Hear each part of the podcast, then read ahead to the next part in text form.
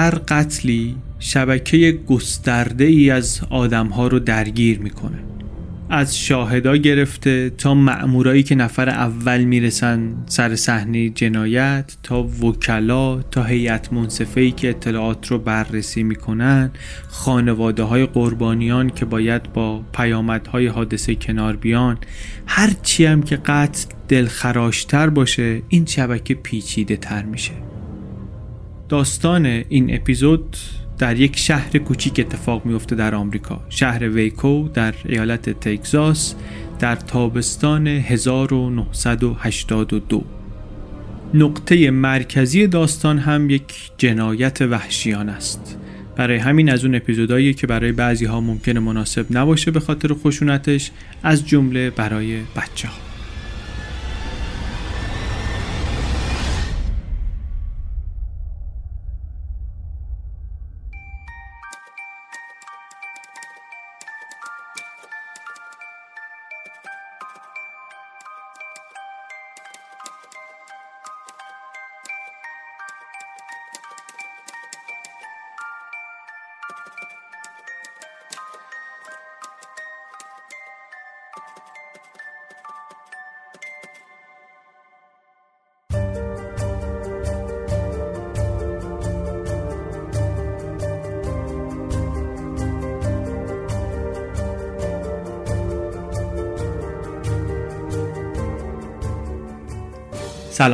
من علی بندری هستم. این اپیزود 59 پادکست چنل بیه و در آبان 98 منتشر میشه.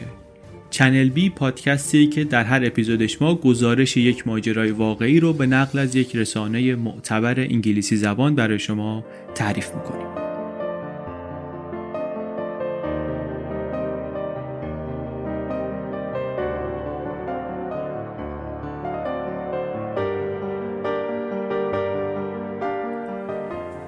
گزارشی رو که در این اپیزود تعریف می‌کنیم با عنوان The Murders at the Lake آقای مایکل هال نوشته در آوریل 2014 در تگزاس مانثلی منتشر شده در سایتشون هم هست. در توضیحات اپیزود می‌تونید لینکش رو ببینید.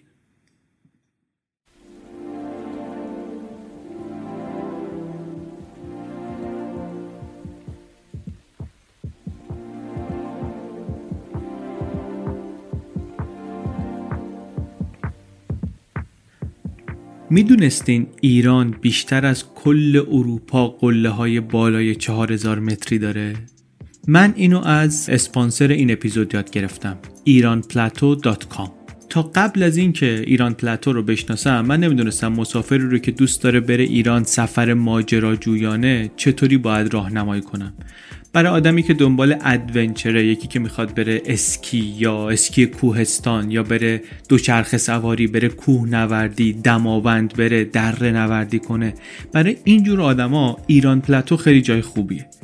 اینا راهنماهای حرفه‌ای هستن چند سال تخصصی دارن کار می‌کنن روی سفرهای ماجراجویانه مسافرهای مختلفی داشتن از کشورهای متفاوت سنای مختلف. با یکی از مهموناشون من حرف زدم. یک خانم هشتاد و چند ساله نیوزیلندی یک جاهایی از مسیر تهران تا شیراز رو با دوچرخه باهاشون رفته بود.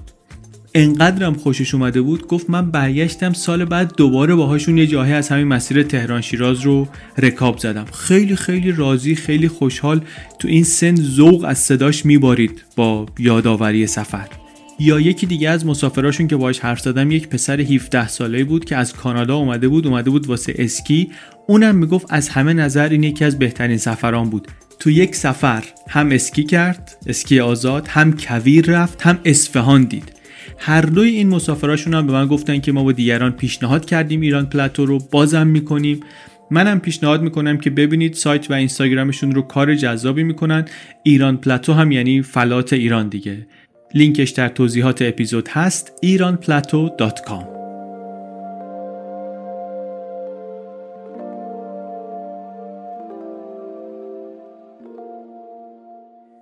بریم دیگه تو قصه اپیزود 59 دریاچه که داستانش همونطور که گفتیم به دلیل خشونتی که داره و صحنه هایی که توش توصیف میشه برای بچه ها نامناسبه.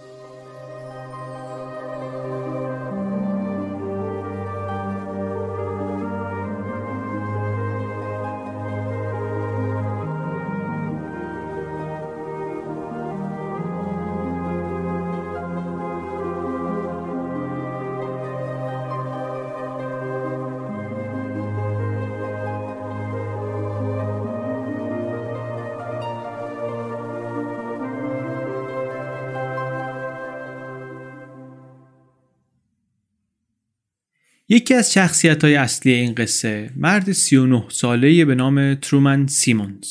سیمونز پلیس داره در یک بعد از ظهر تابستانی در شهرستان کوچکشون گشت می‌زنه گشت پلیس سال 1982 ایشون هم امروز شیفتش ساعت سه بعد از ظهر شروع میشه تا یک صبح.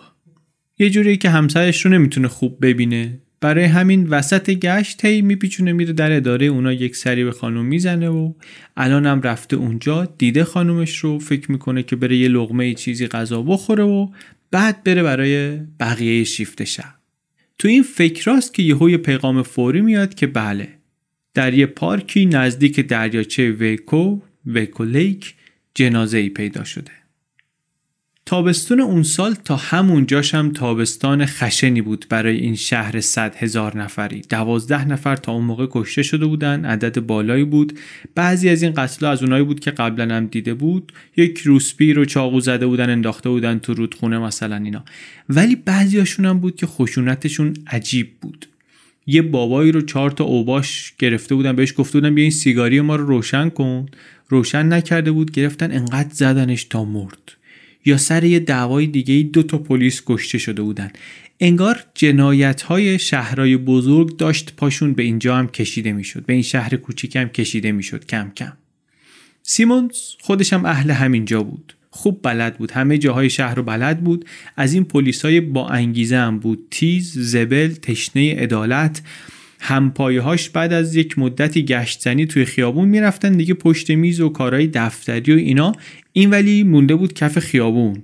در سالهایی هم که کار کرده بود یه شبکه‌ای درست کرده بود از خبرچینا. با اتکا و همینا کارشون می‌برد جلو خوبم می‌برد جلو.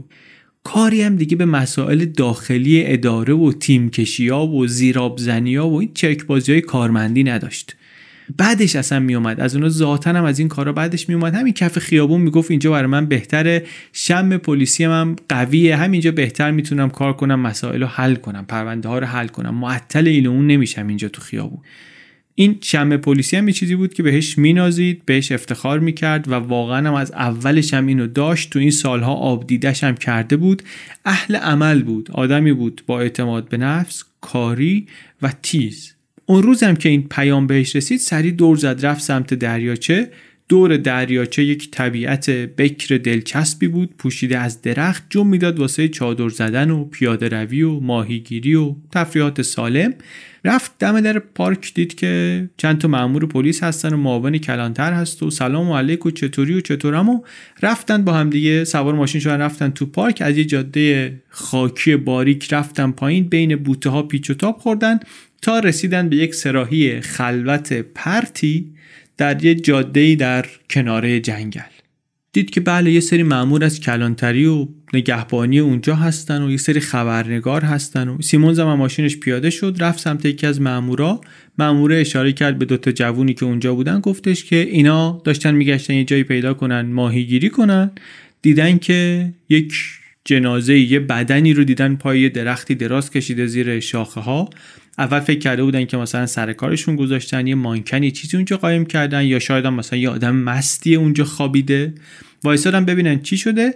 بعد سریع کنجکاویشون تبدیل شد به وحشت. دیدن که این جنازه یک مرد جوانی نوجوانی با پیرهن نارنجی شلوار جین. دستاش از پشت بسته است دهنش بسته است پیرهنش آغشته به خون و سینش پر از جای زخم چاقو. سیمونز زانو زد چهار دست و پا رفت زیر شاخه ها دید قربانی رو دید یه پسر جوان 18 ساله. اسم و ایناش هم سری در اومد به خاطر اینکه گزارش گم شدنشون رو پلیس گرفته بود همون روز. به نام کنت بود. گزارش ها می‌گفتن که آخرین بار با دو تا دختر 17 ساله دیدنش خودش 18 ساله بود. دخترها هم یکیشون بلوند بود به نام ریلین یکیشون هم مو به نام جیل. سیمونز نگران شد. همین نشانه های اولی که داشت می‌گرفت کافی بود که نگرانش کنه. به نظر نمی آمد هنوز کسی هم این سر صحنه جنایت مسئولیت رو بر عهده گرفته باشه. خودش فرماندهی رو بر عهده گرفت. به پلیسا و مامورا دستور داد گفت منطقه رو خالی کنین بگردین. چند دقیقه که گذشت از 20 25 متر اون طرفتر جنازه ریلین هم پیدا شد. بارها و بارها چاقو خورده بود. چیزی تنش نبود. لباس زیری رو بسته بودن دور پای راستش. اونم دهنش بسته بود دستش رو هم از پشت بسته بودن و بعد هم جیل پیدا شد اون دختر دیگه. اونم چند بار چاقو خورده بود اونم لخت بود و دست و دهن اون هم بسته بود گلوش هم خورد شده بود. خیلی وحشیانه این دو دختر و پسر دو دختر و یک پسر به قتل رسیده بودن. هیچ کدوم از مأمورایی که سر صحنه جنایت حاضر شده بودند تا حالا چیزی انقدر وحشتناک ندیده بودند. با بند کفش و نوار حوله و اینا بسته بودن این نوجوانا رو. در مجموع 48 دفعه با چاقو به اینا ضربه زده بودن خیلی از زخما کم عمق بود سطحی بود. نشون می‌داد که شکنجه شدن قشنگ. واسه پلیسای سر صحنه که بالاخره خون کم ندیدن اینا بیرحمانه ترین و دردآورترین قتلایی بود که در حین خدمت دیده بودن. سیمونز همونجا شروع کرد بین جنازه ها راه رفتن دنبال یه سرنخی گشتن. بعد جوری تکون خورده بود.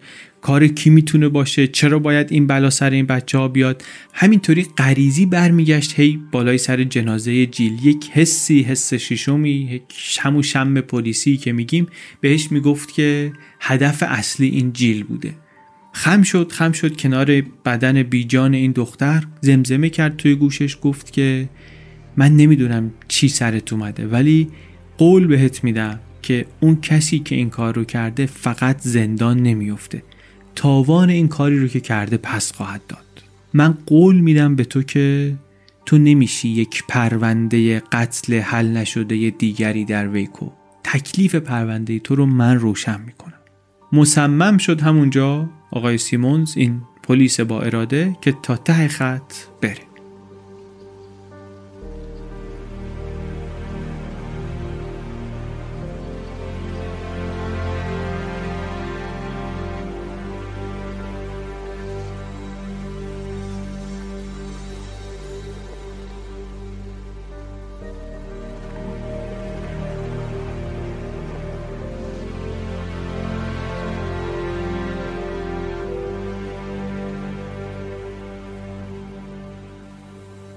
از فردای ماجرا روزنامه ها و تلویزیون محلی پر شد. طبیعتا از اخبار حادثه قربانی ها هر ستا شاگرد دبیرستان بودند. کم سن و سال بودنشون بیشتر ترس انداخت به جون مردم. اهالی دیگه شبا در خونه ها رو قفل می‌کردن. می‌گفتن محدودیت بذارین روی ساعت. رفت آمد روی این پارک های جنگلی. اون روزای اول مدام هم زنگ می‌زدن مردم به پلیس سرنخ بدن. بیشترشون هم البته به جایی نمی‌رسید. یکی میگفتش که من اعضای باند دوچرخه سواری رو دیدم به اسم اقرب ها اینا درباره این قتل ها حرف می‌زدن می‌گفتن کار ما بوده. یکی دیگه میگفتش که من فردای روزی که جنازه ها پیدا شد یه مردی رو کنار اتوبان سوار کردم پیاده داشت می‌رفت. این شلوارش خونی بود خیلی عصبی بود. یکی دیگه میگفتش که من یکی رو دیدم یه جور مراسم سرخپوستی برپا کرده بود نزدیک همون پارکی که این جنازه ها توش پیدا شده بود. یکی دیگه می‌گفت یه فرقه شیطان پرست هست تو این منطقه. ولی از هیچ کدومشون نهایتا چیزی در نیامد. چیزی که معلوم شد این بود که دخترها با ماشین ریلین یک فورد نارنجی داشت با اون از یه شهری یه ساعتی اینجا آمده بودن که برن حقوق جیلو بگیرن. یه سال اونجا با عنوان راهنمای تور کار کرده بوده رفتن اونجا و چکو گرفتن و بعدم با ماشین رفتن در خونه پسره کنت. و پسرم کسیه که این جیل میشناستش از یه جایی به نام متودیست هوم یک مدرسه شبانه روزی در شهر. برای دانش آموزانی که مثلا مشکلات تحصیلی دارن. اینا یه مدتی اونجا زندگی کردن. هم کنت هم جیل. یه مدت هم با هم رابطه داشتن. الان ولی دیگه نه. الان فقط دوست معمولی بودن. و کنت هم به پدرش گفته بود که من می‌خوام برم پارک.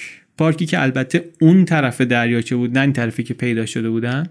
ولی گفته بود میرم اونجا. یه جایی بود که اغلب نوجوانا می‌رفتن اونجا جمع می‌شدن. آدمایی که زیر سن مثلا نوشیدن بودن اونجا جمع می‌شدن. یه الکلی میخوردن یه علفی میکشیدن. از اینجور کارا. ردشون ولی از یه جایی به بعد دیگه گم شده بود. اومده بودن معلوم بود رفتن چک و گرفتن چک حقوق رفتن. سوپرمارکتی چک و نقد کردن پسره رو برداشتن. حتی چند نفر دیده بودن که اینا رسیدن به این پارک اون طرف دریاچه ماشین ریلین هم همونجا پیدا شده بود. اما هیچکی ندیده بود که اینا از اونجا برن. کسی صدای داد و فریادی نشنیده بود. حتی نمی‌تونستن بفهمند بازپرسا که اینا چطوری از اون ور دریاچه رسیدن به این ور دریاچه قایقی چیزی اون دور اطراف پیدا نشد. درای پارک رو هم میبستن ساعت 11 رد لاستیک ماشین هم دور بر در دیده نمی‌شد. چند تا قوطی آبجو کنار جنازه ریلین پیدا شده بود. هیچ اثر انگشتی هم روی اونا نبود. چمن اطراف دخترها ولی صاف شده بود. به نظر می رسید که قبل از قتل درگیر شده باشند. چاقوی هم البته در کار نبود چاقوی پیدا نشد. خون خیلی کمی هم رو زمین ریخته بود. تشخیص پزشکی قانونی هم این بود که مورد آزار جنسی قرار گرفتن دخترها ولی هیچ اثری از اسپرم اونجاها پیدا نشد. اطلاعات عجیب کم بود. جارو کردند پلیس و پارک رو دنبال سرنخ. از 150 تا 200 نفر بازجویی کردند ولی هیچ انگیزه ای حتی نتونستند برای قتل پیدا کنند. سرنخهایی هم که پیدا کردن خیلی کم بودن. البته کم تجربه هم بودن دیگه. اتفاق اینطوری اونجا قبلا نیفتاده بود. واسه اون پلیس چیز تازه ای بود. هم تازه بود همین که گفتیم واقعا خشونتش تحت تاثیر قرارشون داده بود. از جمله خود این آقای سیموندز رو. الان رسما کار تحقیقات رو بهش نداده بودن. ولی خودش وقت آزادش رو می‌رفت کنار دریاچه ساعتها میگشت توی جنگل از مردم پرسجو می‌کرد. کاری که البته برای ما ممکنه خورده عجیب باشه ولی برای همکاراش اصلا عجیب نبود. قبلا هم دیده بودن که پرونده های بسیار سختی رو با همین فداکاری های شخصی حل می‌کنه. از این پلیسایی بود که گیر می‌داد به یه چیزی دیگه تا تش رو باید می‌رفت در می آورد شب و روز نمیشناخت دیگه. شمش هم قوی بود. از این آدمایی که خیلی وقتا نمی‌تونن توضیح بدن دلیلشون برای کاری که دارن می‌کنن چیه ولی راه و پیدا می‌کنن و میرن. خیلی از همکاراش همون موقع می‌گفتن که ما نمی‌دونستیم این چطوری کار می‌کنه چطوری مسئله رو حل می‌کنه از کجا به جواب می‌رسه. واقعا هم دوست داشتیم بدونیم ولی می‌دیدیم که می‌رسه دیگه. یعنی جواب رو پیدا می‌کنه. اینجا به این پروندم توجهش خیلی جلب شده بود. از اولم که رفته بود سر صحنه به اون دوتا نوجوان دیگه هم در گوش اون دوتا جنازه دیگه هم همونی رو گفته بود که در گوش جنازه جیل گفته بود. گفته بود که تقاستون رو می‌گیرم. حواسش به گزارش هایی که همکاراش پر می‌کردن بود میخوندشون. ولی ذهن خودش قفل این سوال بود که اینا کجا کشته شدن. متوجه شده بود در دوران کارش که خشونت رو می‌تونه در هوای صحنه جرم احساس کنه. می‌گفت این یه حسیه که من دیولوب کردم توسعه دادم در خودم. اینطوری مجرم رو وصل می‌کنم به جنایت. منتها اونجا که رفته بود سر صحنه اون روز میگه من اونجا هیچ خشونتی احساس نکردم. برای همین شم پلیسی بدون اینکه حالا دلیلی چیزی داشته باشم شم پلیسی مطمئنم می‌کرد که اینا یه جای دیگری اصلا کشته شدن هشت هفته از این قتلا گذشت دید این آقای سیمونز که نه این پلیسایی که رسما دارن رو پرونده کار می‌کنن اینا به جایی نمی‌رسن. چند تا تارمو پیدا شده ولی کسی رو نتونستن شناسایی کنن. به دستگیری اصلا نتونستن برسونن. و حالا درست دنبال سرنخهای جدید و اینا هم هستن ولی دیگه تحقیقات پلیس رسما غیر فعال شده. اینو که دید پاشد رفت در خونه رئیس پلیس رئیسش. گفتش که آقا من گوشه کنار تو وقتهای خودم دنبال کردم این ماجرا رو. بیا شما این پرونده رو بسپر به من. من یه هفته ای حلش می‌کنم. یک هفته. رئیس خیلی میونه ای نداشت با این آقا. حتی اختلاف داشت. اختلاف نظرشون زیادم بود. این بهش گفته بود سیموز قبلا که من می‌خوام برم. دیگه اصلا می‌خوام از پلیس برم بیرون و اینا. ولی به هر حال اونم می‌دونست که این پرونده باید حل بشه. پرونده یه دست پلیس باید حل بشه و اینا هم که دستشونه به جایی نرسوندنش. گفتش که باشه من یه پلیسم میدم همکارت بشینید با هم دیگه کار کنیم. نشستن و مشغول کار شدن و زیر و رو کردن. هرچی گزارش و بازجویی و مصاحبه بود اینا دوباره خوندن تا اینکه رسیدن به یه حرفی که یه دختر نوجوان 17 ساله ای زده بود به پلیس که اون توجهشون رو جلب کرد. این دختر همون مدرسه شبانه روزی می‌رفت که کنت و جیل می‌رفتن. اون دختر و پسر مقتول می‌رفتن. از اونجا اینا رو میشناخت. گفت به اینا که یه بابایی بود به نام مونیر دیب این خصومت داشت با کنت. انقدر خصومت داشت که می‌گفت اسم اینو جلو من نیارین. اسم مقتول رو. سیمونز اسم براش آشنا بود بعد فهمید که اصلا می‌شناسه. این آقای منیر رو می‌شناسه. یک مهاجر اردنی بود 23 ساله روبروی همون مدرسه. یه مغازه داشت. یک مختصر لنگی هم می‌زد موقع راه رفتن. گفتش که خیلی خوب حداقل یه اسم گرفتیم دیگه منیر. اینم سرنخ شروع کردن تحقیقات رو دیدن که بله این آقای مونیر و کنت مقتول واقعا میونشون شکراب بوده. اون میومده تو مغازه منیر حرفای ناجور بهش می‌زده بهش می‌گفته عبدول لنگیدنش رو مسخره می‌کرده. بعدم که یه خورده بیشتر تحقیق کردن دیدن که منشأ این ناسازگاری اینا یک دختر جوان 16 ساله بوده که اینم توی همون مدرسه شبانه روزی می‌رفته.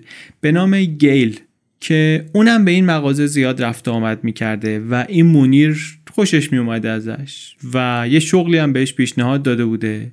دختر ولی به این پسر نزدیکتر بوده. به کنت نزدیکتر بوده. این باعث اختلاف این دوتا شده بوده. باعث این شده بوده که مونیر از این پسر خوشش نیاد. انقدری که بعضیا گفتن که وقتی خبر قتل ها رو شنید این مونیر خندید و گفت که من خوشحالم که کنت مرده. همون روز بعد از ظهر اون خانمی رو که محل اختلاف این دوتا بود کسی بود که اون مونیر دوستش داشت و انگار که مثلا به کنت نزدیکتر بود اینو صداش کردن برای گفتگو پرسجو. این هم یه دختر نوجوانی بود سبزه ترکهی دوست جیل هم بود دوست این جیل مختول بود ضمنا. اینا سوال میپرسیدن و این داشت جواب می‌داد و اینا. وسط حرفاش یهو سیمونز حرفش رو قطع کرد گفتش که ببینم کسی تا حالا بهت گفته که چقدر شکل جیل هستی؟ گفت آره راستش مردم خیلی وقتا میپرسیدن که ما خواهریم یا نه. سیمونز اینو تو ذهنش نگه داشت. تو ذهنش نگه داشت و جلسه تمام شد و رفتن و ساعت یک صبح این دختره همین دختره که باش حرف زده بودن دست پاچه تلفن کرد به سیمونز جیغ زنان که آقا کار خودشه. این خودش کرده. سیمون سعی کرد آرومش کنه پشت تلفن. بعد دختره توضیح داد که اصری من با مونیر و با چند نفر دیگه رفتیم سینما. فیلم خین و خین ریزی. بعد که اومدیم بیرون مونیر گفتش که آقا اینا رو من کشتم. این کار رو من کردم. بعدش البته زد به شوخی و معذرت خواهی و اینا. ولی دختره می‌گفت من دیگه شکی ندارم که این کار کار خودشه.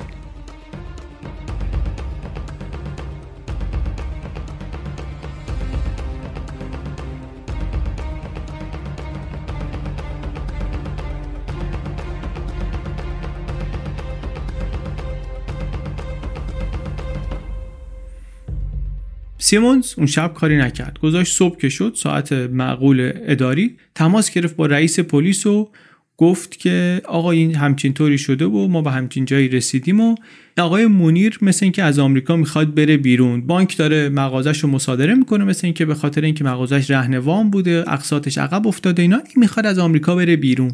فوری باید بازداشتش کنیم. رئیس پلیس هم یه این اونور کرد گفتش که باش بگیرینش بیارینش. رفتن و همون شب بونی رو گرفتن و آوردن برای بازجویی. اینم شروع کرد در جا به هاشا کردن و من اصلا رو هم خبر نداره و اینا. ولی طولی نکشید که سیمونز یه تیکه دیگه اطلاعاتم دستش آمد. همون اول احساس کرده بود که این ریز نقشه واقعا. جسش کوچیکتر از اینه که بتونه تنهایی سه نفر رو بکشه. قبل از این بازجویی رفته بود دوباره سراغ اون خبررسان اصلیشون اون دختری که بر اولین بار راهنماییشون کرده بود سمت منیر. برگشت به اون گفتش که کس دیگری به ذهنت می‌رسه که ممکن باشه مثلا مزنون باشه تو این قصه و اینا. اون گفت بله اتفاقا یه کسی دیگه هم تو ذهنمه یکی دیگه از همین عرازلی که با موتور دور مغازه منیر میپلکید. یه خورده پرسجو کردن یه نشونی های اون دادی خورده اینا گشتن این ور معلوم شد اینم یه بابایی به نام دیوید سپنس.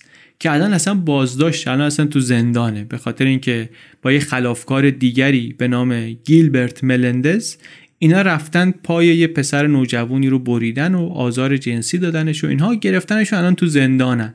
این دیوید رو هم دیوید اسپنس رو هم دختره گفتش که من حدس می‌زنم به این ماجراها یه ربطی داشته باشه. تصویر دیگه داشت جلوی چشم سیمونز کامل می‌شد. اسپنس یه آدمی اهل چاقو اهل جرم جنسی مردی خشن. بالاخره به نظر می رسید که این می‌تونه درگیر این قصه بوده باشه. مخصوصا اینکه این خبرچینشون هم داره وصلش می‌کنه منبعشون هم داره وصلش می‌کنه. تئوری رو کم کم توی ذهنش کامل کرد که فردا برای دو تا از بستگان مقتولین توضیح داد این تئوری رو. گفتش که ماجرا از این قراره که هدف اصلی این قاتل ها اصلا جیل نبوده. هدف اصلی قاتل ها کلی بوده. همون دختری که مونیر خاطرش رو می‌خواست و بعد از سینما شوخی شوخی بهش اعتراف کرده بود. اما اشتباهی به جای اون جیل رو کشتن به خاطر شباهتی که بهش داشته.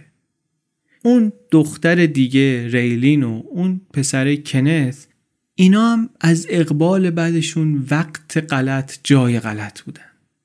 بجز شواهد اصلی و اون اعتراف ضمنی و این چیزهایی که این طرف اون طرف جمع کرده بود یه چیز دیگر هم فهمیده بود سیمونز که مطمئنش می‌کرد قصه اینه. اونم این که فهمید که منیر دو هفته قبل از این قتل ها برای کلی بیمه حوادث خریده. بیمه حوادث کرده دختره رو و خودش رو هم به عنوان شوهر قانونیش معرفی کرده در صورت فوت اون 20 هزار دلار برسه به این. دیگه الان انگیزه مالی هم پیدا شده بود. منیر از اون ور اصرار اصرار که آقا من بیگناهم اصلا بیاین منو بشونین پای دروغ سنج. گفتن خیلی خوب. آوردن و نشوندنش پای دروغ سنج و سه ساعت سوال و جواب و اینا و آخرش گفتن نه آقا این به نظر می‌رسه که ریگی به کفشش نیست. این راست میگه. داستانش راسته. پای دروغ سنج به نظر میاد داستانش راسته. نتیجه که این شد سیمونز خیلی حالش گرفته شد. خیلی دمق شد. داستانش همه چیش درست بود هم انگیزه ها درست بود هم غریزش بهش می‌گفت قصه همینه. ولی خب نتونسته بود برسوندش به اون جایی که می‌خواد به اون جایی که لازمه. گفت چیکار کنم چیکار نکنم؟ یک ایده جالب ولی یه مقدار عجیبی به ذهنش رسید. گوشی تلفن ورداشت و زنگ زد به کلانتری. گفت آقا زندانبان نمی‌خواین؟ معمور پلیس بعد از این همه سال کار کردن زنگ می‌زنه میگه من می‌خوام زندانبان بشم. کار عجیبی بود به خاطر اینکه هم حقوقش کم می‌شد هم رتبه شغلیش میامد پایین. ولی انگار واسهش مهم نبود این چیزا به خاطر اینکه یه نقشه ای کشیده بود. نقشه آقای سیمونز چی بود؟ چرا می‌خواست بره زندانبان بشه؟ می‌دونست که اون دیوید سپنس در زندان منتظری که به جرم آزار جنسی محاکمه بشه. اگر این می‌تونست توی زندان شغلی دست و پا کنه واسه خودش ممکن بود بتونه به اون اسپنس نزدیک بشه. از نزدیکی به اون و حرف زدن به اون و اینا برای حل معمای قتل دریاچه استفاده کنه.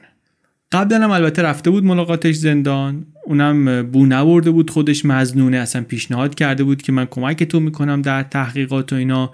خودش زمان وقوع قتل ها یک جایی کار می‌کرد دیوار به دیوار مغازه منیر. دوست دخترش هم که اصلا تو همون فروشگاه منیر کار می‌کرد طبعا زیاد رفت و آمد داشت. وقت میگذرون تو اون مغازه ویدیو گیم بازی می‌کرد. به سیمونز گفتش که من اصلا میسپارم دوست دخترم این ورانور در مورد قتلا پرسجو کنه آمار در بیاره براتون. از اول اصلا با دید مثبت و همکاری شروع کرده بود خودش کارو.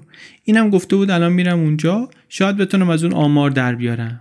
آدم خشنی هم بود آدم از خود متشکری بود آدم فقیری هم بود آدم بیبزاعتی بود. سیمونز خوب میشناخت فکر می‌کرد که جنس این آدما رو خوب می‌شناسه زیاد دیده بود از این خلافکارا. ترک تحصیل قبل از دبیرستان خیلی علاقمند به آبجو و ماریجوانا و آمفتامین 16 سالگی ازدواج 18 سالگی دوتا بچه 20 سالگی طلاق. 21 سالگی با تبر رفته بود دزدی بعد 15 ماه افتاد زندان. از زندان که در اومد بیرون عشق موتور و یه تاس زده بود رو بازوی راست و بالای هارلی هارلی دیویدسون رو بازوی چپ و الان 24 سالش بود و روز به روزم نگاه که می‌کردی تا اینجا غیر قابل پیش بینی تر و خشنتر شده بود.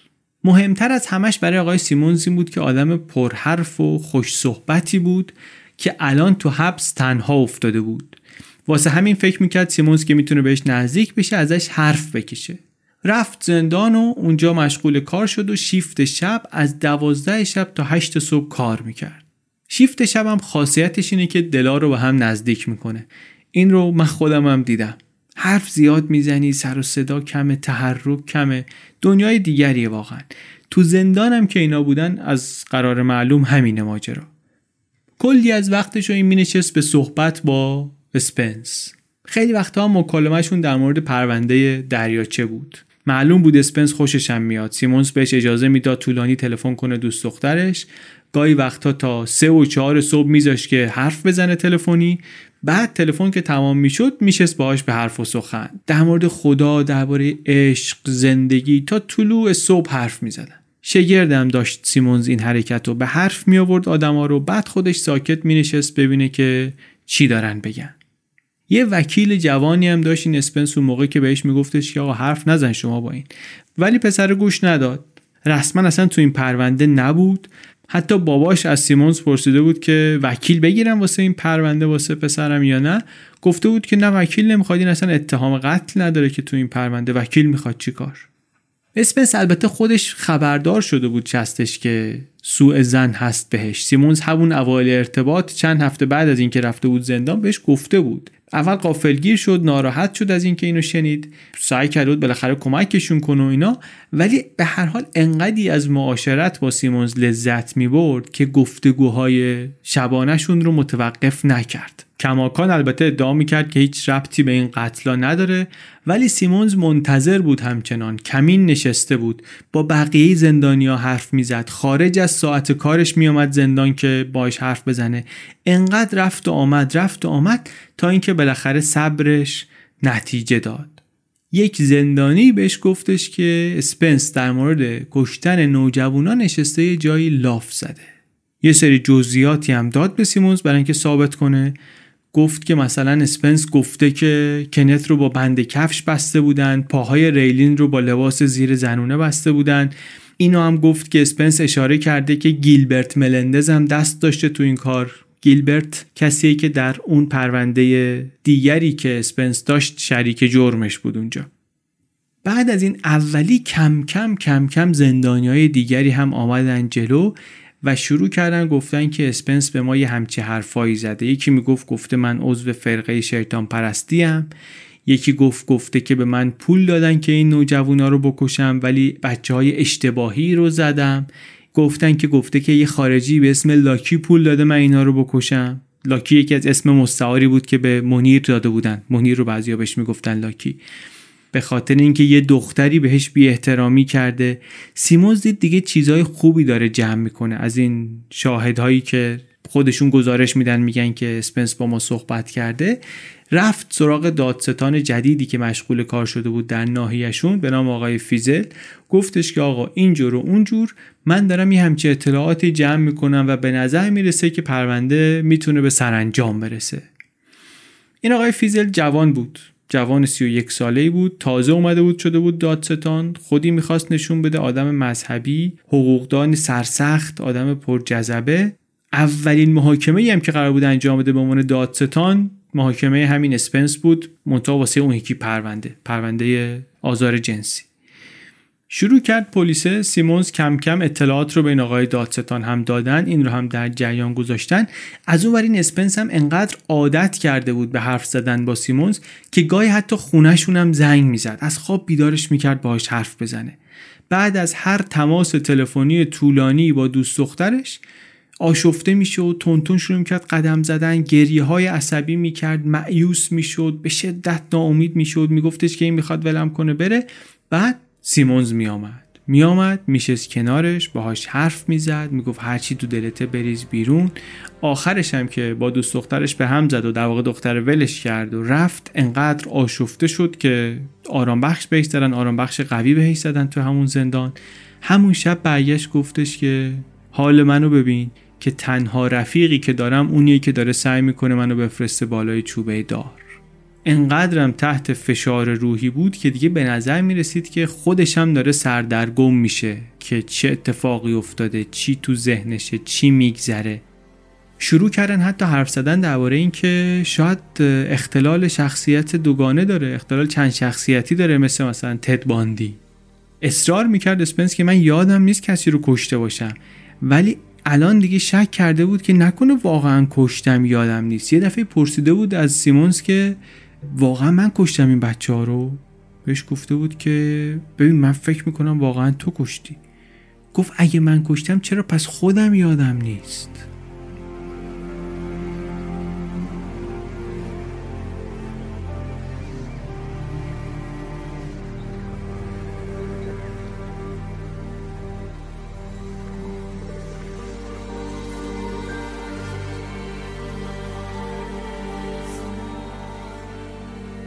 کم کم که آقای سیمونز پلیس تونست دادستانی رو درگیر کنه در پرونده خودش مسیرش رو برد سمت متهمهای دیگه. اول از همه هم سمت گیلبرت ملندز همون که شریک جرم اسپنس بود در اون یکی پرونده اینجا هم اسمش مطرح شده بود.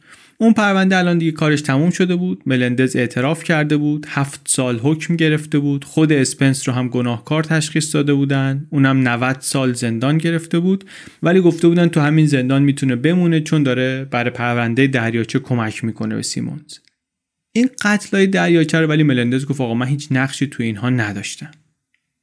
وقتی که آقای سیمونز پلیس خیالش راحت شد که بالاخره اونو به یه جایی رسونده چهار تا کلمه حرفی از اون اسپنس تونسته بکشه و دادستانی رو هم تونسته درگیر بکنه و علاقه من بکنه به پرونده رفت دیگه سراغ این که ببینه از دیگر متهمان پرونده چی می‌تونه در بیاره از دیگر شاهدای پرونده چی می‌تونه در بیاره. اسم گیلبرت ملندز مطرح شده بود. همونی که گفتیم توی اون یکی پرونده شریک جرم اسپنس بود اون پرونده الان دیگه تموم شده بود کارش. گیلبرت هفت سال حکم گرفته بود اعتراف کرده بود اصلا. اسپنس هم محکوم شده بود به 90 سال زندان. الان این می‌خواست بره سراغ گیلبرت و بهش بگه که ببین الان که تو تو اون پرونده حکم تو گرفتی اینجا هم بهتر حرف بزنی. چون ما اون طرف داریم تعطوی قضیه رو در میاریم و دیر یا زود سراغت خواهیم آمد. آمد و اینو بهش گفت و گفت بهش که ببین اوضاع دیگه عوض شده. بهتره که شما هم به فکر حرف زدن باشی. اینم واقعا زیاد طول نکشید. همون روز بعد از ظهر بهش گفتش که آقا من حرف می‌زنم. نشستن به صحبت و گفت من اونجا بودم. خودم در صحنه بودم. سیمونز بهش گفت ببین اگر که اعتراف کنی و علیه اسپنس هم شهادت بدی اعدام نخواهید شد. بالاخره پای سه تا قتلم در میون بود دیگه. یعنی کسی اونجا محکوم می‌شد اعدام می‌شد. گفت که باشه من شهادت میدم.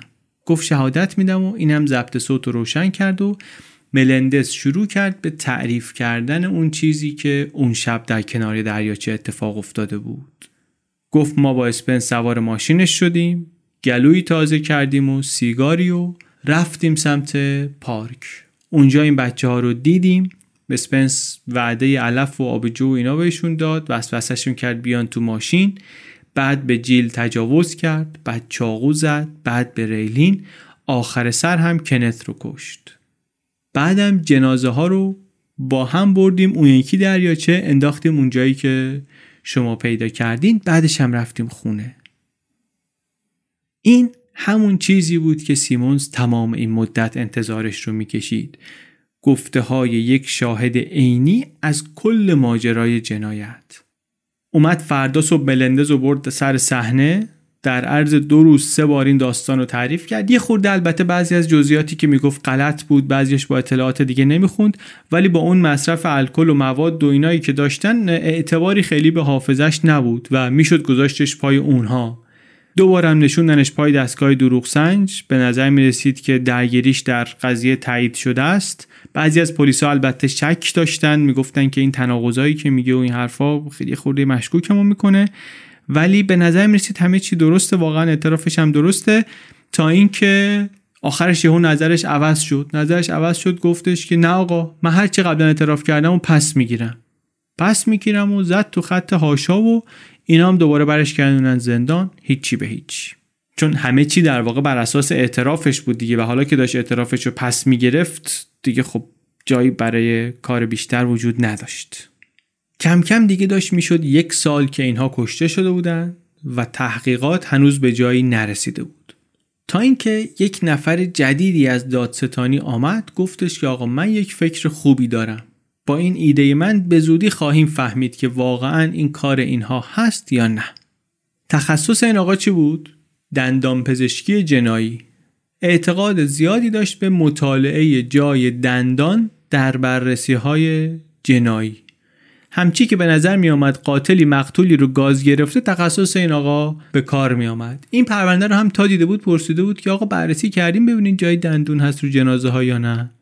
بعدم که خودش عکسا رو دید چند تا از زخمایی رو که رو تن دخترا معلوم بود گفتش که اینا جای دندونه. داد یه قالب از دندونای اسپنس اون متهمی که در زندان بود درست کردن. بعد بردش پیش دندان پزشک جنایی. خیلی زود نتیجه گرفتن که بله اینا جای دندونای اسپنسه. این اون مدرکی بود که دیگه سیمونز واقعا لازم داشت. مدرک سفت که اون ظن و گمانش رو تایید کنه.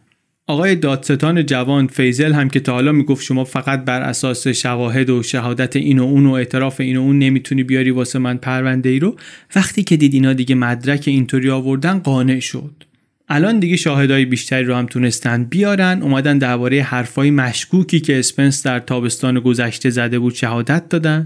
اینکه فکر می‌کردی کسی رو کشته اینکه کنار دریاچه به دوتا دختری تجاوز کرده این حرفا رو زده بوده. آدما گفتن این حرفا رو به ما زده. و از همه اینا مهمتر این که یه مزنون دیگه هم پیدا شده بود الان. تونی ملندز داداش کوچیکه گیلبرت این رو هم الان گرفته بودن. این تو موقع میگفتش که من روز حادثه اصلا جای دیگه بودم سر کار نقاشی آپارتمان بودم و اینا. ولی گذاشتنش جلوی دستگاه دروغ سنج نتیجه خوبی نگرفت. ضمن اینکه خبرچینای زندان هم آمدن. اینم زندان بود اینم یه پاش سر مسائل دیگری زندان بود. خبرچینای اون زندان هم آمدن گفتن که ما شنیدیم این گفته که من اون روز دریاچه بیکو بودم. اینو یه وقت با اون منندزا اشتباه نگیرین دیگه. هیچ ربطی نداره. اینا ملندزن. اونا منندز بودن. دیگه تیکه های پازل داشت کامل می‌شد. هرچند خود دادستان می‌گفته که گره های زیادی مونده واقعا. می‌گفت ما تلاش داریم می‌کنیم پازلی رو حل کنیم که یه نفر داره سعی می‌کنه جزئیات کلیدیش رو پنهان نگه داره. ولی واقعا دیگه داریم نزدیک میشیم. یک ماه بعد همینطور هم شد. واقعا دیگه حل پازلشون تمام شده بود. 21 نوامبر 83 یک سال و نیم تقریبا بعد از قتل ها هیئت منصفه شهرستان علیه مونیر و اسپنس و دو برادر ملندز اعلام جرم کرد.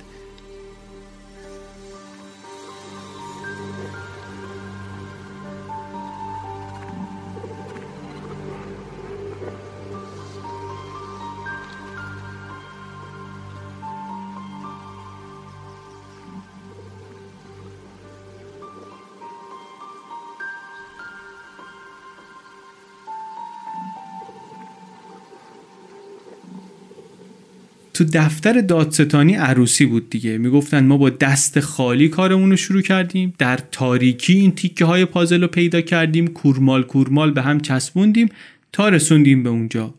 پایان خوبی داشت می‌شد برای این ماجرای تلخ. مأمورین قانون خوشحال راضی از انجام وظیفه. شهر سپاسگزار از به دام افتادن تبهکارا به چنگال قانون افتادن تبهکارا آرامش هم که دیگه برقرار. بستگان مقتولین هم راضی بودند به خاطر اینکه بالاخره می‌تونستن بفهمن چه بلایی سر عزیزانشون اومده. بالاخره داستان اینها معلوم می‌شد. محاکمه هم طبیعتا تاریخی بود برای این شهر کوچیک.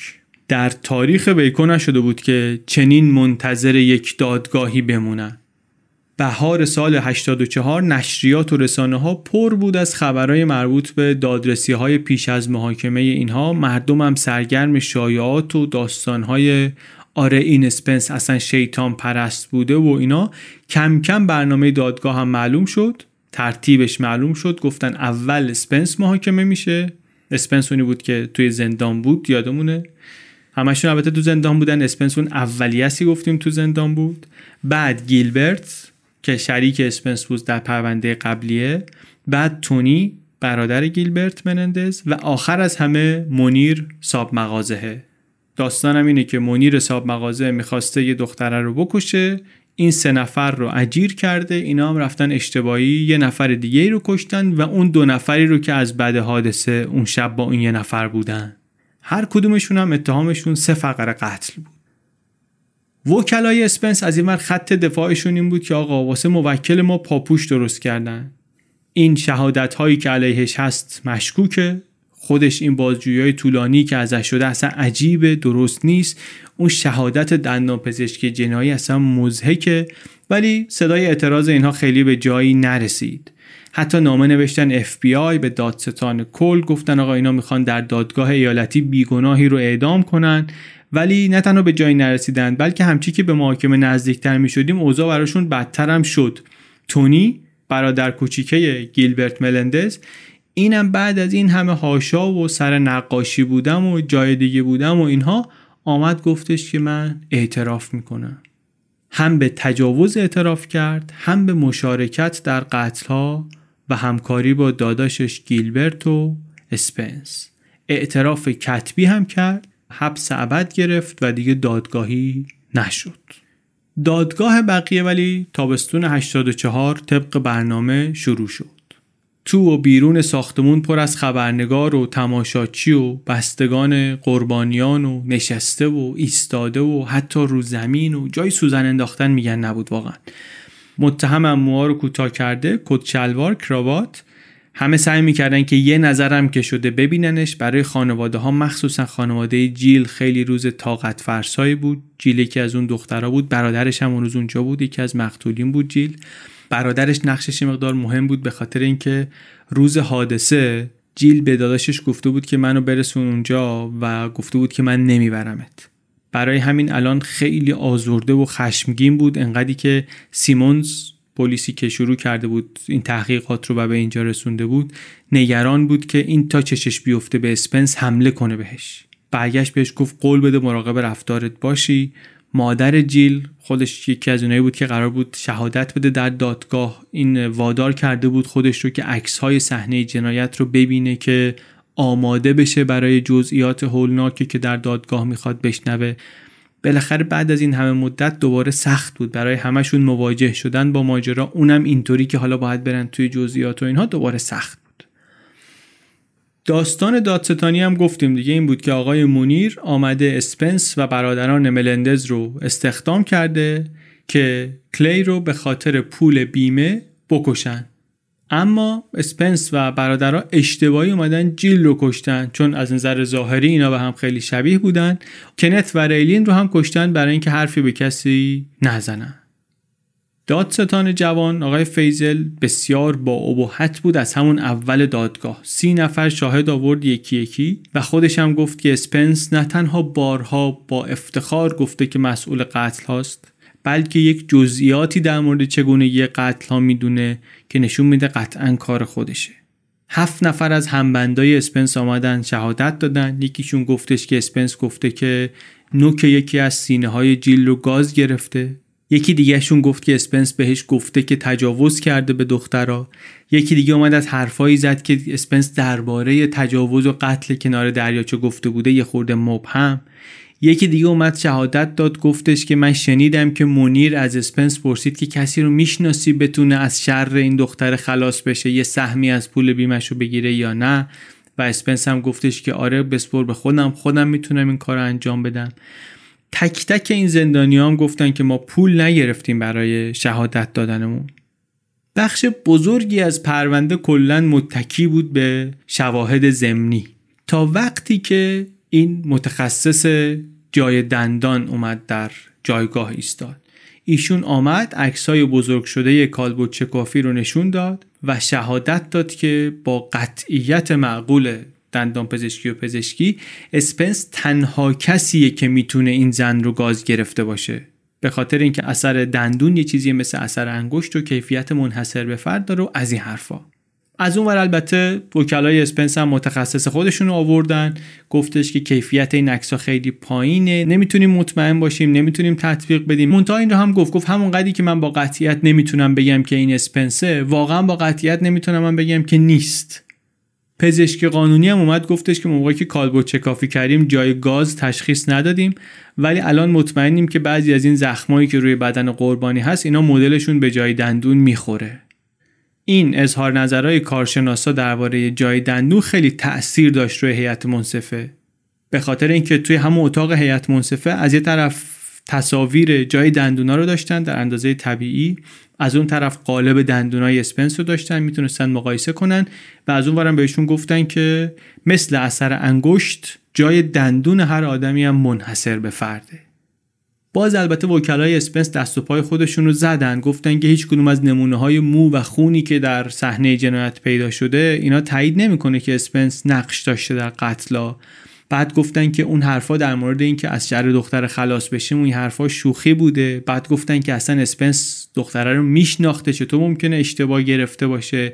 حتی یه فروشنده بیمه رو برداشتن آوردن توضیح داد گفتش که این بیمه ای که منیر خریده واسه دختره یه بیمه معمولیه. خیلی از صابکارا اینا رو می‌خرن واسه کارمنداشون می‌گیرن. چیز عجیبی خیلی نیست.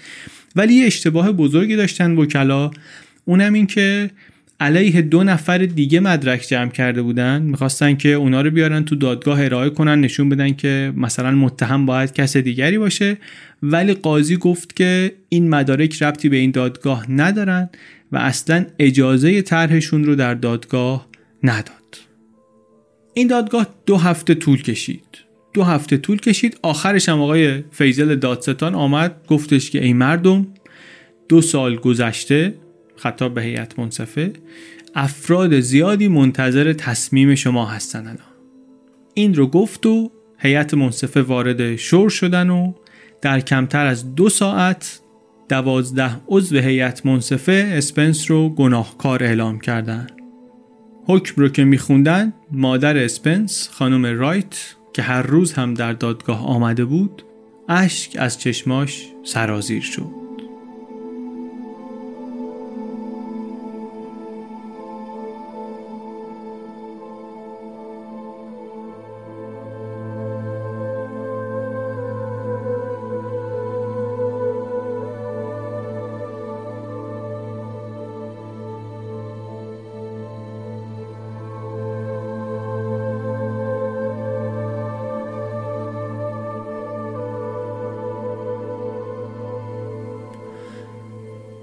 خانواده مختورین همشون البته نیومده بودن ولی اونایشون که اومده بودن راضی بودن خوشحال بودن. هیئت منصفه گفتن ما می‌خوایم آقای سیمونز رو ببینیم اون مرد قهرمانی که انقدر تعریفش رو شنیدیم و پرونده رو به اینجا رسونده.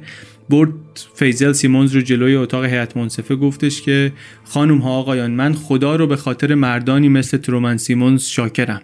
شما هم باید شاکر باشین. یک هفته بعد سیمونز گفت من برم یه نگاه دیگری بندازم دورور دریاچه. به یکی از بازپرسای دفتر دادستانی گفتش که تو هم با من بیا. دوتایی رفتن اونجا و دوروبر پارک داشتن میگشتن. حول و حوش 25 متری جایی که تونی میگفتش که جیل کشته شده سیمونز یه دفعه یه حال عجیبی شد. نشست یه تیکه چوب برداشت و شروع کرد برگا رو بالا پایین کردن و این زیر رو کردن و دید که یه دستبند طلا افتاده اونجا روی خاک لای خاک ماکا. گفت سیمونز که یعنی واقعا ممکنه که این دستبند مال جیل باشه. ورداش اینو برد پیش مادر و عمه جیل. هر دوتاشون گفتن که آره این یه دستبندی شبیه این داشت و خب خیلی دستاورد بزرگی بود. به خاطر اینکه محاکمه اون هم دستای اسپنس داشت نزدیک می‌شد و این کشف انگار که یک مهر تایید شیرینی بود بر همه کارهایی که تا اینجا کرده بود. سرسختیش و ادامه دادنش و ول نکردنش و غریزه قویش به شکلهای دیگری هم داشت نتیجه می‌داد. کمی بعد از محاکمه اسپنس گیلبرت تماس گرفت. توی اخبار دیده بود که اسپنس در شرف اعدامه. گفتش که من می‌خوام معامله کنم. می‌خوام قبل از اینکه محاکمم شروع بشه معامله کنم. ژانویه 85 تقریبا دو سال و نیم بعد از قتل ها گیلبرت هم یک اعتراف 16 صفحه‌ای نوشت و به گناهش اعتراف کرد. دو تا مجازات حبس ابد گرفت. به جای اعدام و علیه مونیر شهادت داد. الان دیگه هر دو برادر ملندز اعتراف کرده بودن. اسپنس هم که محکوم شده بود فقط مونده بود مونیر آخرین متهم هم که آقای منیر بود زمستون محاکمه شد. دوازده روز دادگاهش بود چهل تا شاهد آمدن. بیشترشون کسایی بودن که علیه اسپنس هم شهادت داده بودن. سنگین ترین شاهد ولی اینجا گیلبرت بود. اومد در جایگاه قتل ها رو توصیف کرد با جزئیات. گفت که اسپنس به ما گفت که منیر بابت کشتن کلی نفری 5000 دلار بهمون میده. در کمتر از دو ساعت منیر رو هم گناهکار تشخیص دادن و اون هم مثل اسپنس محکوم شد به اعدام. حالا تازه این فقط به خاطر قتل اول بود. اکتبر اون سال اسپنس رو بردن واسه محاکمه دوم. این یکی مربوط به قتل کنت بود. اونم همونقدر سرراست پیش رفت. مخصوصا که به لطف سیمونز پلیس الان مهمات جدیدم داشت آقای فیزل دادستان. دستبند طلا رو الان داشت که دیگه مدرک قطعی و بی‌برو برگردی بود برای مکان قتل حداقل. مهمتر از اون این بود که یکی از اون برادران ملندز آمد شهادت مفصل تری داد علیه اسپنس. تونی برادر گیلبرت این دفعه اومد گفتش که ما اینا رو در پارک اونور دریاچه کشتیم بعد جنازه ها رو انداختیم پشت ماشین گیلبرت. بعضی از جزئیات در شهادت های برادر رو تفاوت داشت. تونی گفت که ما دو ساعت قبل از اینکه شروع کنیم به آدم کشی داشتیم تفریح می‌کردیم با اینا. بعدم گفتش که چاقوی جیل رو خودم زدم. گیلبرت ولی گفته بود که نه ما بلافاصله کار رو شروع کردیم. و گفت مثلا ریلین اونی بود که تونی کشت. ولی توصیف کلیشون از شبی که با آبجو و علف و حمام خون گذرونده بودن کمابیش یک جور بود. در این محاکمه دوم اسپنس دیگه اون آرامشی رو که در محاکمه اول نشون داده بود نداشت. عصبی شده بود حتی سعی کرد وکلاش رو خلع کنه. دادستانی هم زیاد سر به سرش میذاشت تحریکش می‌کرد در طول دادگاه. آخر دادگاه نتیجه ولی فرقی با بار اول نداشت. این بار هم هیئت منصفه گناهکار تشخیصش دادن و یک مجازات اعدام دیگه هم بهش دادن. دیگه الان دادستان و پلیس فیزل و سیمونز شده بودن قهرمان های شهر. درسته که بیشتر از سه سال طول کشیده بود اما مأموران خستگی ناپذیر قانون تونسته بودن که بالاخره قاتلا رو بکشن پای میز محاکمه. و الان که هر چهار نفر پشت میله های زندان بودن دو نفرشون هم حکم اعدام داشتن دیگه دادستانی تصمیم گرفت که پیگیری بیشتری نکنه.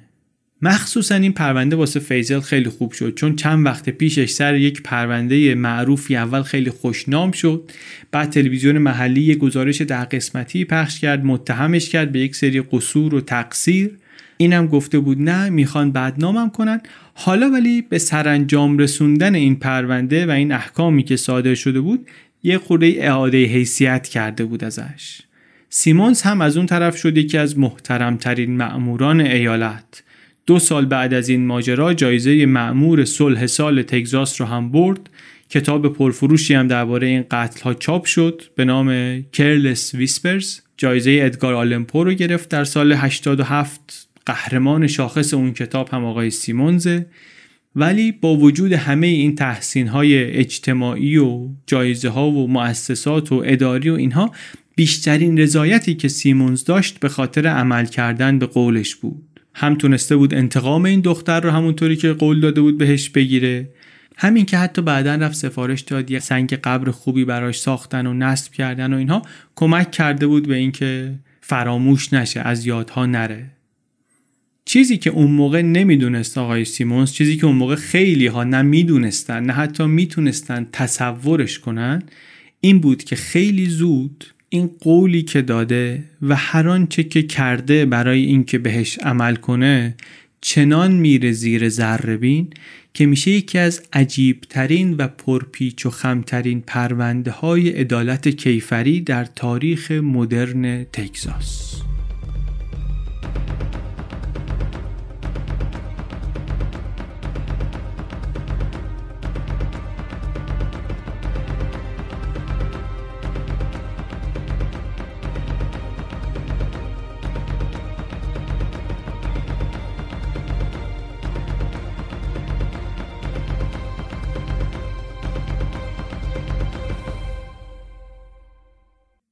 تقریبا پنج ماه بعد از محکومیت نهایی متهمان های دریاچه در زمستان سال 86 در ویکو جنازه دیگری کشف شد که به یکی از شخصیت های قصه ما مربوطه. یکی از همین کسایی که اسمش رو تا اینجای اپیزود آوردیم. پلیس گشت که خبر شد رفت به محل دید بله جلوی در ورودی رد پایی هست که نشون میده به زور وارد خونه شدن چند تا لک اثر انگشتم توی خونه است توی اتاق خواب پشتی روی تخت خواب. جنازه برهنه یک زن 54 ساله هم هست که روی شکم دراز کشیده. بهش تجاوز شده چند بار. کتکش زدن و خفش کردن. اسم مقتول بود خوانیتا وایت. خانم وایت مادر دیوید اسپنس بود. متهم پرونده های دریاچه که در زندان و به اون شکل بازجویی شده بود و نهایتا محکوم شده بود به اعدام. معلوم شد که شب قبل ساعت نه از اون رستورانی که کار می‌کرد آمده بیرون. صبح که نرفته کلیسا نگران شدن رفتن دیدن که بله به اون وضع افتاده. درگیر هم شده بود با مهاجم بینیش شکسته بود گوشش پاره شده بود بدنش در و داغون بود. روی پوستش هم چیزای شبیه جای دندون دیده می‌شد. محتویات کیف دستیش هم رو زمین پخش و پلا بود. از ماشینش هم خبری نبود. چند ساعت بعد ماشینش رو در یک مجتمعی 15 خیابون اون طرفتر البته پیدا کردن جنایت ناراحت کننده ای بود. زندگی سختی رو گذرونده بود خانم وایت. وضع مالی درستی نداشت. چهار بار ازدواج کرده بود. آخر عاقبت پسرش که اونجور بدنامی و سرشکستگی و خودش هم که حالا اینجور. بعدم هفت ساعت بعد از اینکه مامورا اومدن و خونه رو نگاه کردن و گشتن و اینا دوباره باهاشون تماس گرفتن که برگردین اینجا. یه نفر به زور دوباره اومده توی خونه. هیچ چیز با ارزشی رو نبرده بود. تلویزیون هم هنوز بود ولی اتاق خواب جلویی رو زیر و رو کرده بود. چند تا صندوق و وا کرده بود. همه جای خونه کاغذ پخش و پلا بود. کشف کرد پلیس که این اتاق خواب اتاق خواب اسپنس بوده. همه چی نشون می‌داد انگار یه نفر دنبال چیز خاصی میگشته اینجا. کم کم پلیس فهمید که خانم وایت هم تحقیقات خودش رو انجام می‌داده برای این قتل های دریاچه. می‌رفته این طرف و اون طرف توی بارها با اراذل با روسپیا حرف می‌زده. دنبال مدارکی بوده که بتونه ثابت کنه که پسرش اون نوجوانها رو نکشته. تهدیدش هم کرده بودن از قرار. حتی انگار فکر می‌کرد که تلفنش رو هم شنود می‌کنن. یه چیزی که این وسط پلیسا فهمیدن و خیلی متعجبشون کرد این بود که چند روز قبل اسپنس یک نامه ای واسه مادرش فرستاده بوده. یه نامه ای که اسپنس از کی گرفته بوده؟ از یکی از کسایی که علیهش شهادت دادن. همونی که تو دادگاه گفته بود که اسپنس به من اعتراف کرد که نوک سینه جیل رو گاز گرفته. توی اون نامه گفته بود که من شهادت رو از خودم در آوردم وایت هم این نامه رو برداشته بود برده بود پیش وکیل اسپنس. وکیل میگه خیلی هیجان داشت مطمئن بود که این نامه تبرئه می‌کنه پسرش رو. و حالا در اون نقطه ای که اینا امیدوار شده بودن که بالاخره ممکنه که موفقیتی برسن در این پرونده خانم وایت کشته شده بود. پلیسا مشغول کار شدن ولی چند روز بعد دیدن که یک کسی هست که حالا یا از کلانتری یا از دفتر دادستانی ناحیه هی زنگ می‌زنه به اون آزمایشگاهی که جنازه وایت رو فرستادن واسه کالبوت شکافی میگه آقا نتایج حاضر نشد نتایج حاضر نشد. یه خود عجیب بود واسه اینا. به خاطر اینکه تو این مرحله پرونده هنوز دست پلیس شهره و اینجا هم خب معلومه کی داره روش کار می‌کنه. چرا یه نفر از یه جای دیگه باید دنبال پرونده باشه؟ بعد عجیب ترم شد. از دادستانی زنگ زدن اصلا خواستن پرونده رو. دادستان جوان همون آقای فیزل گفت من شخصا می‌خوام مسئولیت این پرونده رو بر عهده بگیرم. آقای سیمونز رو هم کرد مأمور تحقیق پرونده. همون پلیسی که داستان رو باهاش شروع کردیم همون کسی که این محاکمه ها و اینا بیش از هر کسی دست پخته ایشون و شم پلیسیش و مدرک جمع کردنش و روشهاش بود. یه خورده زیادی سریع دادستانی قاطی بازجویی شده بود. کار هنوز تموم نشده بود درست حسابی. یه جوری شد انگار که مثلا پلیس خطایی ازش سر زده باشه. اینا اومدن موجشون رو گرفتن گفتن نه دیگه بدیم به ما خودمون می‌خوایم پیگیریش کنیم. البته بعضی از پلیسا می‌گفتن که این سیمونز واقعا کارش همینه. کارش همینه که پرونده ها رو میاد می‌زنه می‌بره. توی اداره پلیس هم که بود اینطوری بود تو دادستانی هم که رفته اینطوریه دیگه. همینطور اینطوری کار می‌کنه. ضمن اینکه قبلا هم یه اشاره کردیم مخالف زیاد داشت آقای سیموز با این روشی هم که داشت دوری میگزید خودش خودش خودش رو درگیر این سیاست های داخل اداره نمی‌کرد. نمیجوشید. اصلا با پلیسا زیاد بیشتر با خلافکارا و خبرچینا و کف خیابون و تو زندان برم زندان بام بشم و فازش بیشتر اینطوری بود. واسه همین خب نه این پلیسا رو تحویل می‌گرفت نه پلیسای همکارش رو تحویل می‌گرفتن. یه قصه هم این بود که پلیسا می‌دیدن که مثلا یکی رو می‌گیرن میندازن زندان بعد یارو شروع می‌کنه به خبرچینی واسه سیمونز بعد زود میاد بیرون.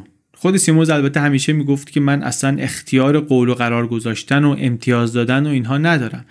ولی زیاد می‌شد که می‌دیدن خبرچین میاره و شاهدایی میاره که از زندانیا هستن و اینا. به نظر می‌رسید که یک الگوی تکرار شونده در کاراش دیگه.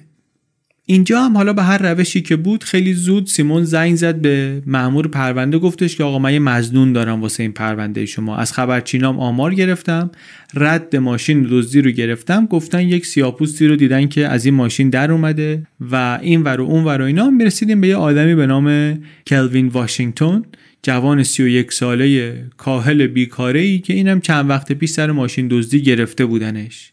بعدم سیمونز رفت و آپارتمان خواهر این واشنگتن رو گشت که همون جایی هم بود که گرفته بودنش.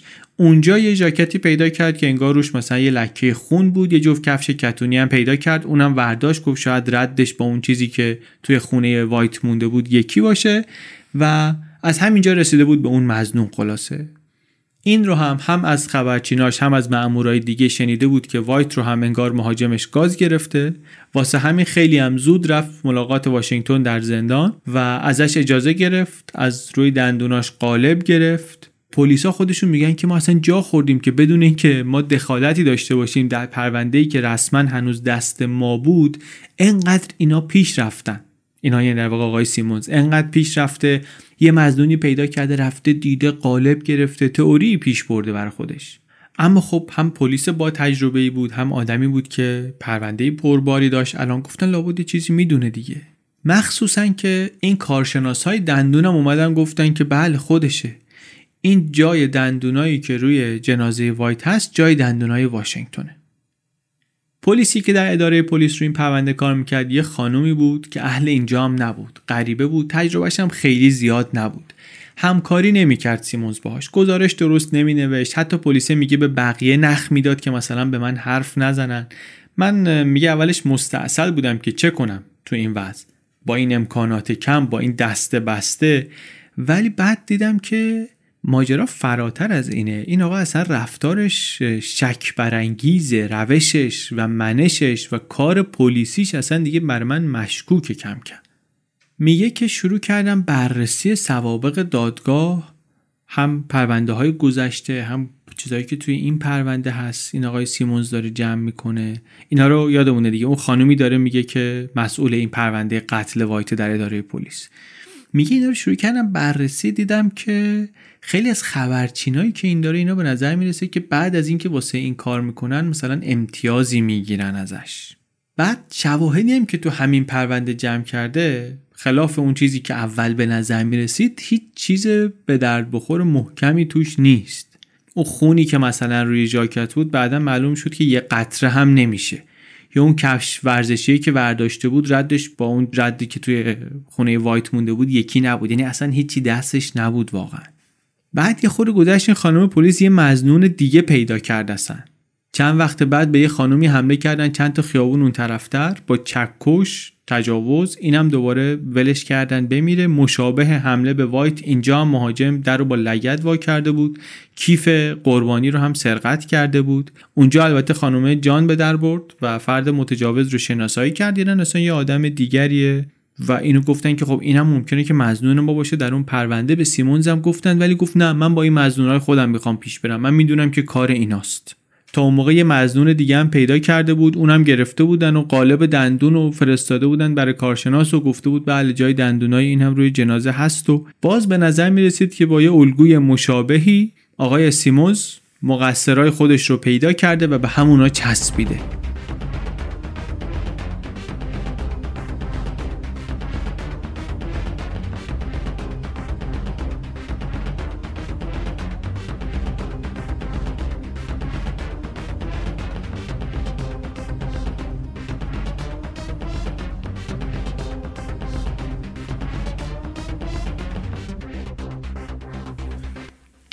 اختلاف بین پلیس و دادستانی بالا گرفت. اختلاف بالا گرفت. یک سری اتهامای رسانه‌ای هم علیه فیزل دادستان مطرح شد زیاد شد. این کنفرانس میذاش علیه اون. اون تحقیقات می‌کرد بدون توجه به کار این تا اینکه دیگه حتی دادستانه رو اومدن بازداشت کردن. بازداشت کردن سر یه پرونده هرچند بعدا تبرئه شد قرامت سنگینی هم گرفت ولی اختلاف خیلی بالا گرفت بین اداره پلیس و دادستانی. مونتا برای خانم پلیس این پرونده این دو مزنون یعنی واشنگتن و ویلیامز دو نفری که سیمونز آورده بود متهم کرده بود خیلی مهم شد. خیلی وقت میذاش روش خیلی تحقیق می‌کرد. بعدم که بردن اینا رو در دادگاه دادستانی مطمئن ایستاد پای اتهامی که به اینها زده بود. همون ادله ای رو آوردن در دادگاه برای پرونده قتل وایت که چند سال قبلتر علیه پسرش استفاده کرده بودن. شهادت خبرچینا و جای دندون. هشت تا خبرچین اومدن به جایگاه شهود. دو تاشون همبندی بودن با ویلیامز در زندان یا توی زندان بودن با ویلیامز با متهم. کارشناس هم اومد شهادت داد که بله این زخمی که اینجا هست الگویی که رو بدن مونده با طرز قرارگیری دندانهای آقای ویلیامز مطابقت داره. این خانم رو هم با اینکه مأمور پلیسی بود که کار کرده بود اصلا احضار نکردن برای شهادت. دادگاه رو برگزار کردن و محکوم شد آقای ویلیامز به حبس ابد. طبعا این خانم خیلی ناراحت شد. ناراحت شد تحقیقات غیررسمی خودش رو ادامه داد. هم تحقیقاتش رو در مورد پرونده همزمان همکارانش در اداره پلیس داشتن درباره روش های آقای سیمونز یه خورده بیشتر و دقیقتر تحقیق می‌کردن. دیدن که اینایی که برای سیمونز خبر می‌برن اینا یک سری تسهیلات جانبی دریافت می‌کنن. مثلا سیگاری می‌گیرن غذایی می‌گیرن ملاقات شرعی میگن تو ایران بهش ملاقات خصوصی با همسر مثلا می‌گیرن. به نظر میره که امتیازات اینطوری بهشون میده. به یکی حتی گفته بود که مثلا تو اگه علیه این شهادت بدی من اون پرونده قتلی رو که داری مختومه اعلام می‌کنم. الان دیگه پلیسا چنان بدبین شده بودن به روش و سابقه سیمونز که گفتن بهش که ما این پرونده که تموم بشه پرونده خانم وایت که تموم بشه ما می‌خوایم بریم سراغ اون پرونده دریاچه. باید معلوم بشه که شماها چه کردین در اون پرونده. پرونده متهمین به قتل خانم وایت. البته سرنوشت خوبی نداشت از نظر این پلیسا. محکوم شد. اون واشنگتن هم محکوم شد در دادگاه به حبس ابد. ولی اینا هی می‌دیدن که چقدر این شهادت ها زیر سواله. سه تا از شهود اومدن شهادتاشون رو تکذیب کردن گفتن به خاطر سیگار بوده غذا بوده به من گفته می‌ذارم دوست دخترتو ببینی از این حرفا. یکیشون گفتش که سیمونز هی میومد ملاقات من. من بهش می‌گفتم من حرفی ندارم بزنم. این ولی برداشت استعدادی از عکسای صحنه جنایت رو با خودش آورد. درست قبل از محاکمه این یک اظهارنامه ای از طرف من نوشت. که فقط داد امضا کنم و توش یک سری گناه نسبت داد به ویلیامز که من اصلا رو هم, هم خبر نداشتین. خودش داشت مینوشت شاهد میگه. یه چیز خیلی جالب و مهمی که شاهده برگشت گفت به این خانم پلیس گفت که من نمی‌دونم که این واشنگتن یا ویلیامز خانم وایت رو کشتن یا نه. من خبر ندارم.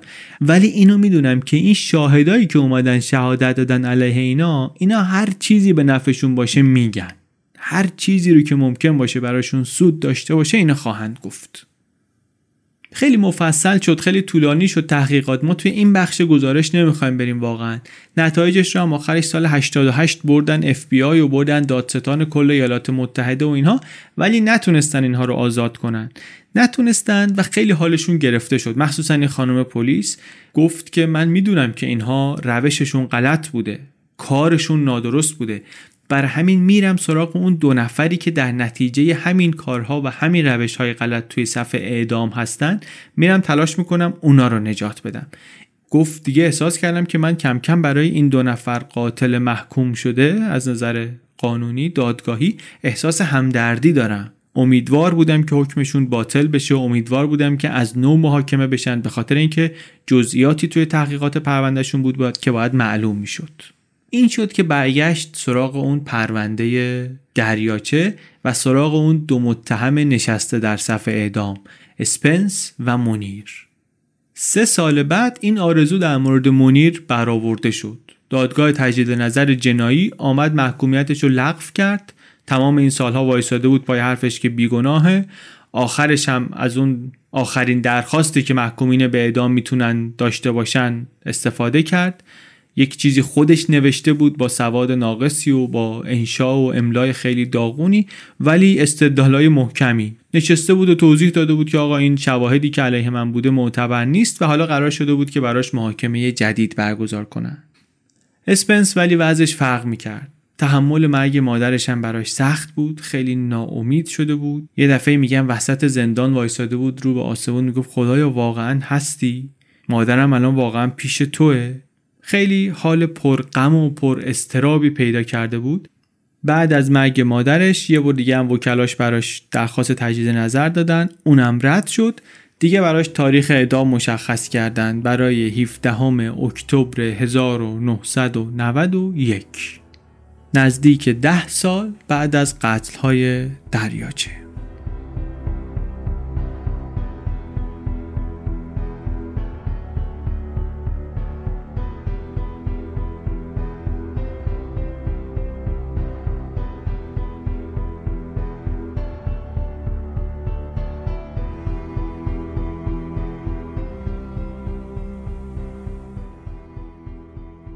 سال 91 در تگزاس بیشتر از ایالتهای دیگه اعدام اجرا شد.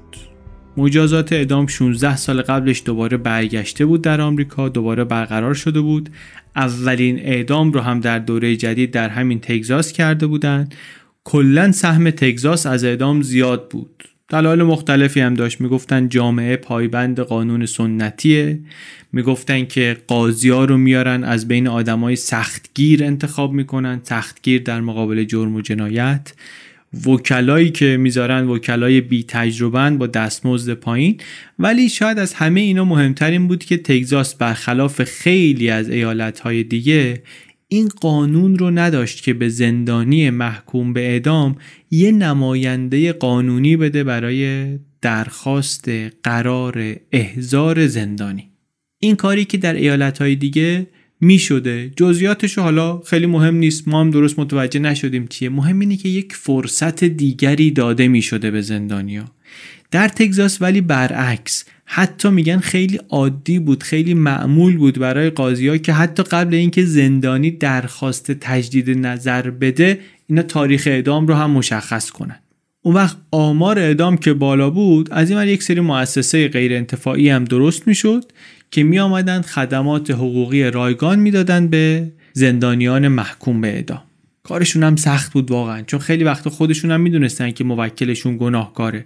ولی باید می آمدن دادگاه رو قانع می‌کردن که ایشون مثلا محاکمش ناعادلانه بوده بیاین دوباره محاکمش کنین. یا اینکه بیاین بهش حبس ابد بدین. دوباره باید می‌رفتن قور می‌کردن تو پرونده ها همه مدارک رو میجوریدن بالا پایین ببینن دادستانی یه مدرکی رو مثلا جا داده باشه یه زندانی بیماری روانی داشته باشه در گذشته چه اتفاقی افتاده در کودکی این چه گذشته اینا. آخرین لحظات قبل از اعدام شاید بتونن یه نفری رو مثلا نجات بدن. کار طاقت فرسایی بود کار سنگینی بود بیشتر وکلای جوون و آرمانگرا جذب این کار می شدن دو تا از همینا آدمایی بودن که پرونده دیوید سپنس 45 روز مونده به تاریخی که قرار بود اعدام بشه آمد زیر دستشون. اینا هم دیدن وقت کمه طبق معمول شیرجه زدن سری تو کار. دیوانوار هزاران صفحه مدرک و متن رو خوندن از محاکمه ها از پرونده های متعددی که دفتر دادستانی داشت هرچی بیشتر خوندن پریشون تر شدن نوع شواهدی که علیه موکلشون وجود داشت یعنی شهادت زندانی و از اون و جای دندون اینا معروف بودن بین آدمای اهل قانون که شواهد غیرقابل اعتمادی هن.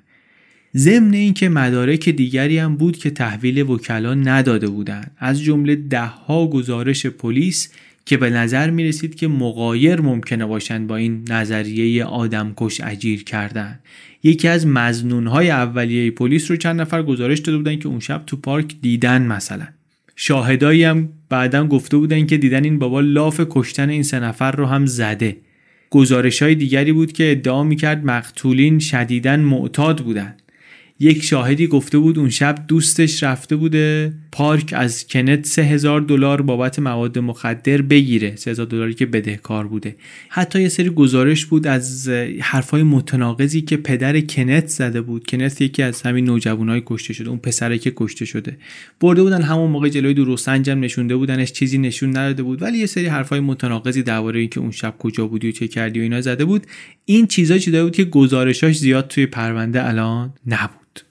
اینجا ما نمی‌خوایم تو دل این جزئیات بریم الان. حرف اینه که مدارک زیادی پیدا کرده بودن که انگشت اتهام رو حداقل به سمت دیگران هم می‌گرفت. ولی مدارک علیه موکل اینا کمتر از بقیه بود. در واقع اون شب 17 نفر در پارک با پلیس حرف زده بودن هیچ کدوم از این 17 نفر هیچ اشاره‌ای به اسپنس یا برادران ملندز یا هیچ کسی شبیه اینا نکرده بود. دیگه داشت واسه اینا روشن می‌شد که این پرونده اصلا با همه پرونده های دیگری که اینا باهاش سر کار دارن فرق می‌کنه. این بابا اصلا گناهکار به نظر می‌رسه نیست. بقیه اینا گناهکار بودن می‌خواستن اعدام نشه. این اصلا به نظر می‌رسه بیگناهه. با این دید زدن به جاده. زدن به جاده رفتن رد همه خبرچینایی که توی زندانن رو بگیرن. ولی حواسمون هست دیگه. اسپنس دو بار تا اینجا به اتهام قتل محکوم شده به اعدام. فرصتی دیگه نمونده. و از همین فرصت اندک مونده هم اینا یک ماهشو گذاشتن فقط این مدارک رو بخونن تا به همین دیدی که امروز دارن برسن. خلاصه روز 16 اکتبر 16 ساعت مونده به زمانی که مقرر شده بود برای اعدام. اینا آمدن توی هر کدوم از این دادگاه ها یک سند 164 صفحه‌ای پر کردن و گفتن که ما توی این 6 هفته ای که تحقیق کردیم نشانه های قانع کننده دال بر سوء رفتار عجیب مأمورین ایالتی پیدا کردیم. گفتن که آره دادستان ها اینجا یه کارزاری از خود او نیرنگ داشتن مدارک پنهان کردن و چی و چی و چی. درخواست ما اینه که اجرای حکم اعدام ایشون متوقف بشه. قضات دادگاه هم اومدن دیدن اعدام رو دو ماه عقب انداختن گفتن فرصت میدیم مقامات ایالتی بیان جواب بدن. دادستانی ولی زیر بار نرفت گفت نه تحقیقات درست بوده کامل بوده همینی که هست. دوباره وکلا زدن به جاده. صاف این دفعه رفتن سر وقت اون زندانیایی که شهادت داده بودن. یکیشون مثلا آدمی بود که شهادت داده بود. گفته بود که اسپنس به من اعتراف کرده درباره قتل این سه نفر. الان ولی به اینا گفتش که نه این اونجوری به من نگفت خودش واقعا چیزی نگفت. سیمونز بود اون پلیسه بود که اومد پیش من عکسا رو نشون داد جزئیات ماجرا رو گفت من رو خیلی عصبانی کرد خیلی خشمگین کرد نسبت به این قصه و بعد من شهادت نامه نوشتم. منم بودم که با بقیه زندانیا حرف زدم. خودش می‌گفت اینجور میشه گفت. خود این پسر زندانیه می‌گفت. که سیمونز و همکارانش اومدن اطلاعات پرونده رو کاشتن تو ذهن من بعد من رفتم اینو کاشتم تو ذهن بقیه بچه های زندان. یا یکی دیگه از زندانیایی که شهادت داده بود گفتش که چند بار سیمونز آمد اطلاعات واقعی مشخص درباره جنایت به من داد بعد به هم گفتش که این اطلاعات رو دوباره خودم براش تعریف کنم. میگه عکس‌ها رو به من نشون داد. کسی که به من گفت اینو با لباس زیر اون بستن این هم خود سیمونز بود. دو نفر دیگه رو پیدا کردن. اینا خودشون شهادت نداده بودن ولی می‌گفتن که سیمونز به ما هم اطلاعات داده. گفتن که به ما گفت اگه بیاید شهادت بدید مثلا من هواتون رو دارم این حرفا ولی ما شهادت ندادیم. گره معما انگار داشت دیگه کم کم جلوی چشمشون باز می‌شد. اون خانم پلیس رو هم رفتن پیدا کردن باهاش حرف زدن اونم دستش پر بود از مدارک و داستانها از رویه های غلط این آقا حتی اون جای زخم روی سینه رو فهمیدن که پزشکی قانونی اول گفته این قطعا جای دندون نیست. بعدا عکس رو رفتن دوباره بررسی کردن و با پلیس های درگیر صحبت کردن و اینا نظرشون عوض شده. روش شناسی اون کارشناس دندون و این حرفا هم با اعتبار یک کارشناس خبره تر از خودش بردن زیر سوال. یه سوتی هم توی کارنامه اون کارشناسه پیدا کردن که یه جنازه رو از رو دندون شناسایی کرده بود. بعد معلوم شد سوتی داده اونی که گفته بود مثلا این جنازه اون سرمو رو گنده بود. درد سرتون ندم با جزئیات. روز 27 نوامبر وکلا رفتن یه پیوست دادن رو درخواستشون به دادگاه تجدید نظر جنایی. گفتن آقا خیلی اوضاع بدتر از اونیه که ما فکر می‌کردیم. همه شواهد به نظر می‌رسه که ساختگی بودن و این حرفا. ولی این هم بی اثر بود. یک هفته قبل از تاریخی که مقرر شده بود برای اعدام این درخواستشون هم رد شد. بعد دیگه زمان گذشت تا یک روز مونده به تاریخ اعدام. اینا درخواست توقف رو بردن دادن دادگاه فدرال همراه با درخواست قرار احضار فدرال با ذکر 25 دلیل برای نقض حکم دادگاه منطقه‌ای فدرال هر دو درخواستشون رو قبول کرد دوباره نبرد اینها برای نجات دادن زندگی اسپنس آغاز شد. چه روند سخت و طولانی و طاقت فرسایی واقعا و چه تلاش مستمر و سنگینی اونم برای آدمی که حالا درسته که به این باور رسیدن که قاتل نبوده ولی آدم بابی هم نبوده دیگه آدم نابابی آدم خشنی بود سابقه داشت دوست دختر سابقش به پلیس گفته بود که این کتک کم می‌زد. اواخر دادگاه اولش حتی شهادتهایی داده بودن که تجاوز خشن کرده بوده. اون پرونده دیگر رو هم که داشت که می‌دونیم. اما خب حالا یک جنبه ملایم انسانی هم داشت. شعر می‌گفت در زندان.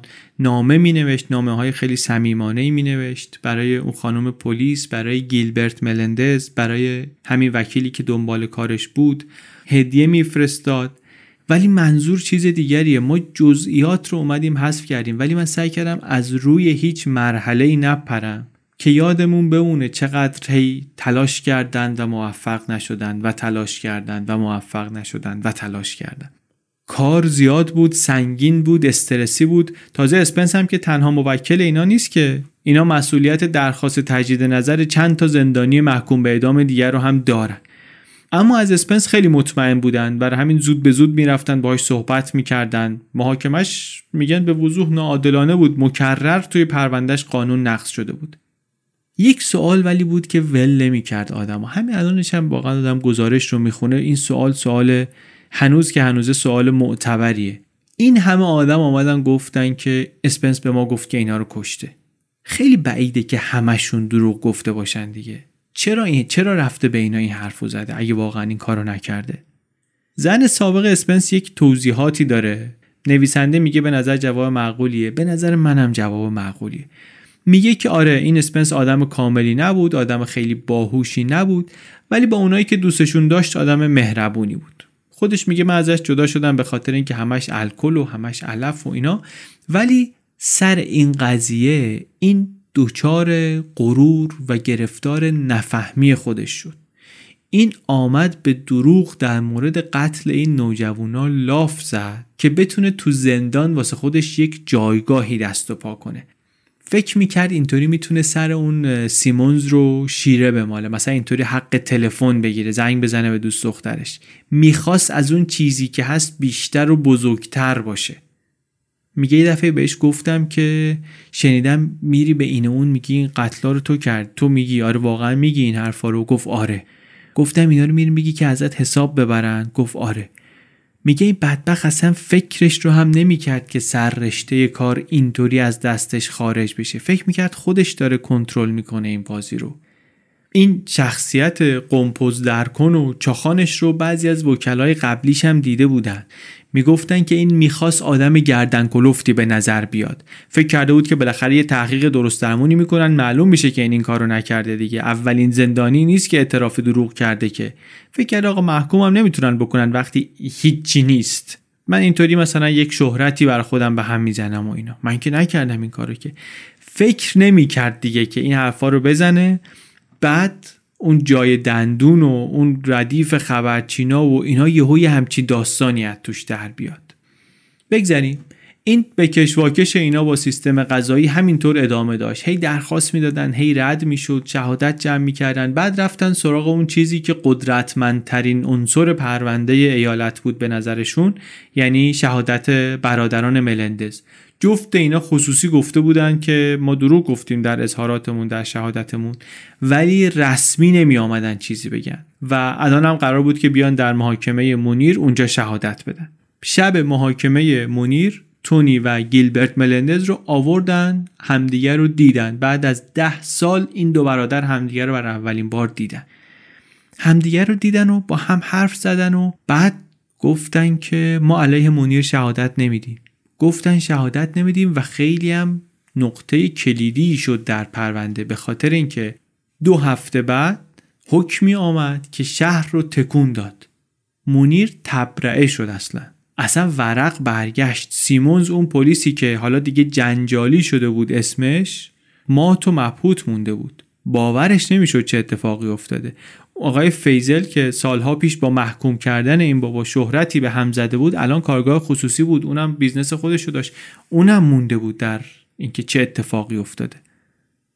بعد از این وکلای اسپنس هم رفتن سراغشون. این دوتا رسما شهادتشون درباره اسپنس رو هم پس گرفتن. گفت اون تونی ملندس که من اصلا جریان قتلا رو از زندانی های دیگه و رسانه ها و اینا شنیدم و جزئیاتش هم بعدا از صحبت های سیمونز در آوردم من گفتم به وکلای خودم گفتم گفتم من بیگناهم. اما اتهام رو پذیرفتم به خاطر اینکه وکلام گفتن که تو بری دادگاه اعدامی. میگه ما اصلا جزئیات ماجرا رو از اخبار شنیدیم. من فکر می‌کردم وقتی شروع کنم تعریف کردن شهر دادن ماجرا سیموز می‌فهمه که من نمی‌دونم چی دارم میگم. میگه بابا چرت نگو. ولی این اتفاق نیفتاد. من گفتم اون کمکم کرد اظهاراتم جمع و جورتر شد هی دقیق تر شد من پام گیرتر و گیرتر شد تو پرونده. اون یکی داداشش میگه منو وقتی بردن پارک من درست نمی‌دونستم جایی رو که باید علامت بدم کجا. سیمونز به من علامت می‌داد می‌گفت بگو اینجا بگو اونجا. حرفاشون خیلی عجیبه. میگه ما شهادت دادیم به خاطر اینکه اصلا بی اثر بود. شهادت دادن ما حداقل بی اثر به نظر می‌رسید.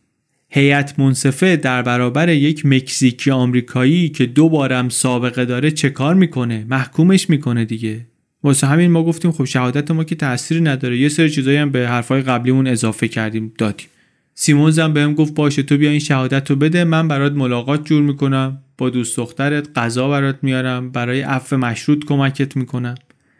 این بدبستونای سیمونز با برادران ملندس یه چیزی بود که وکلای قبلی اسپنس اصلا روحشون هم خبر نشده بود ازش. بعد کم کم معلوم شد که خیلی از پلیسا حتی خیلی هم مامورای دادستانی اینا از اولم به این اعترافای ملندزا شک داشتن. ریز ریز از لا به لای خاطرات و قصه های پرونده داشت. کم کم در می اومد که این پرونده اونطوری که به نظر می رسید واقعا سفت و محکم و مورد توافق همه نبوده. خیلی از اول باهاش مشکل داشتن. با ستونهای اصلیش مشکل داشتن. ممکنه شما بپرسید که چرا گیلبرت باید به همچین جنایت وحشتناکی اعتراف کنه اگه نکرده. جوابشو خودش چند سال بعدش داد. گفت من حق انتخاب نداشتم. من چه اعتراف می‌کردم چه می‌کردم من محکوم می‌شدم به خاطر این قتلا یا باید اتهامم قبول می‌کردم زنده میموندم یا می‌رفتم دادگاه محکوم می‌شدم به اعدام. من با اعتراف کردن جون خودم رو نجات دادم. با فهمیدن اینا تیم وکلا امیدوار شدن. واقعیت اینه که زیاد پیش نمی اومد که اینا بتونن در مبارزه با مجازات اعدام پیروز بشن. اما این پرونده اسپنس دیگه امیدوار کننده به نظر می رسید اینجا تصمیم گرفتن برن سراغ تنها مدرک فیزیکی که علیه اسپنس وجود داشت یعنی اون جای دندونا. گفتن اگه بتونیم در اون هم خدشه وارد کنیم دیگه خیلی دستمون قوی میشه.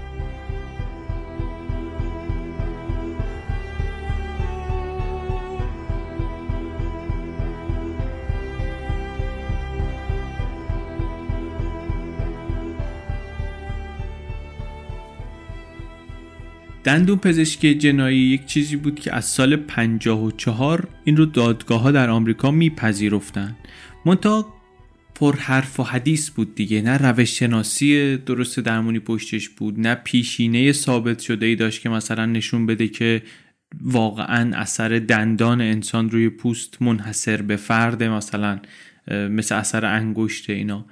وکلای اسپنس تصمیم گرفتن که یک حمله دو مرحله ای بکنن به این قسمت کار. هم بیان عکس های کالبدشکافی رو که روش جای زخم ها بوده تحلیل کنن یعنی بدن تحلیل کنن. همین که تطابقشون رو با اون قالبی که از دندون اسپنس گرفته بودن و مظنون های دیگه گرفته بودن باز آزمایی کنن اصطلاح پنج تا متخصص انتخاب کردن از سرتاسر سر آمریکا. این کار رو رفتن انجام دادن قالبای دندونا رو فرستادند عکسای 13 در 18 از کالبدشکافی رو فرستادن براشون. نتیجه که آمد شگفتانگیز بود واقعا. چند تا چیز رو تونستن نشون بدن بگن که اینا احتمالا می‌تونه جای دندون باشه. ولی بیش از این دیگه نمی‌تونست هیچ کدومشون حرفی بزنه. یکی می‌گفت انقدر کیفیت این عکس پایینه که اصلا من حاضر نیستم اینا رو ببرم با قالب مقایسه کنم. چیزی از توش در نمیاد. یکی دیگه گفتش که اینا آره یه جایی من می‌بینم روی بدن از تو این عکس ولی بیشتر فکر می‌کنم جای حشره چیزیه مثلا. اگر شما دنبال این هستین که اینو ربط بدین به یه مجموعه دندان مشخص اینا این کار اصلا غیر قابل انجامه. یکی دیگه گفته بود که ممکنه که این جای دندون باشه ولی من این قالبایی که شما برای من فرستادید و هیچ کدوم اینها رو نمی‌دونم نمی‌تونم ربط بدم به اون. دو تا دیگهشون گفته بودن که نه به نظر ما اینا جای دندونه اینو هم می‌تونیم مطابقت بدیم باهاش. ولی اون قالبی که مطابقت داده بودن اصلا مال اسپنس نبود. مال یک خانم خانه‌دار بود از یه جای دیگه جز نمونه های random ی بود که اینا برای اونا فرستاده بودن. جواب یعنی جواب خیلی خوبی بود برای کسی که می‌خواد رفع اتهام کنه از اسپنس منتها خیلی دیر رسید. انقدر دیر رسید که اینا دیگه مجبور شده بودن همون مدارکی رو که جمع کرده بودن بفرستن و درخواستشون رو بر اساس همون رد شواهد ببندن. درخواستی که حالا رد هم شد. قاضی گفت که من قانع نشدم که این اطلاعاتی که شما جمع کردید سرنوشت ساز هستن. یعنی نتیجه 18 ماه کار سنگین و فرساینده اینها با سه تا پاراگراف خشک و خالی هوا شد.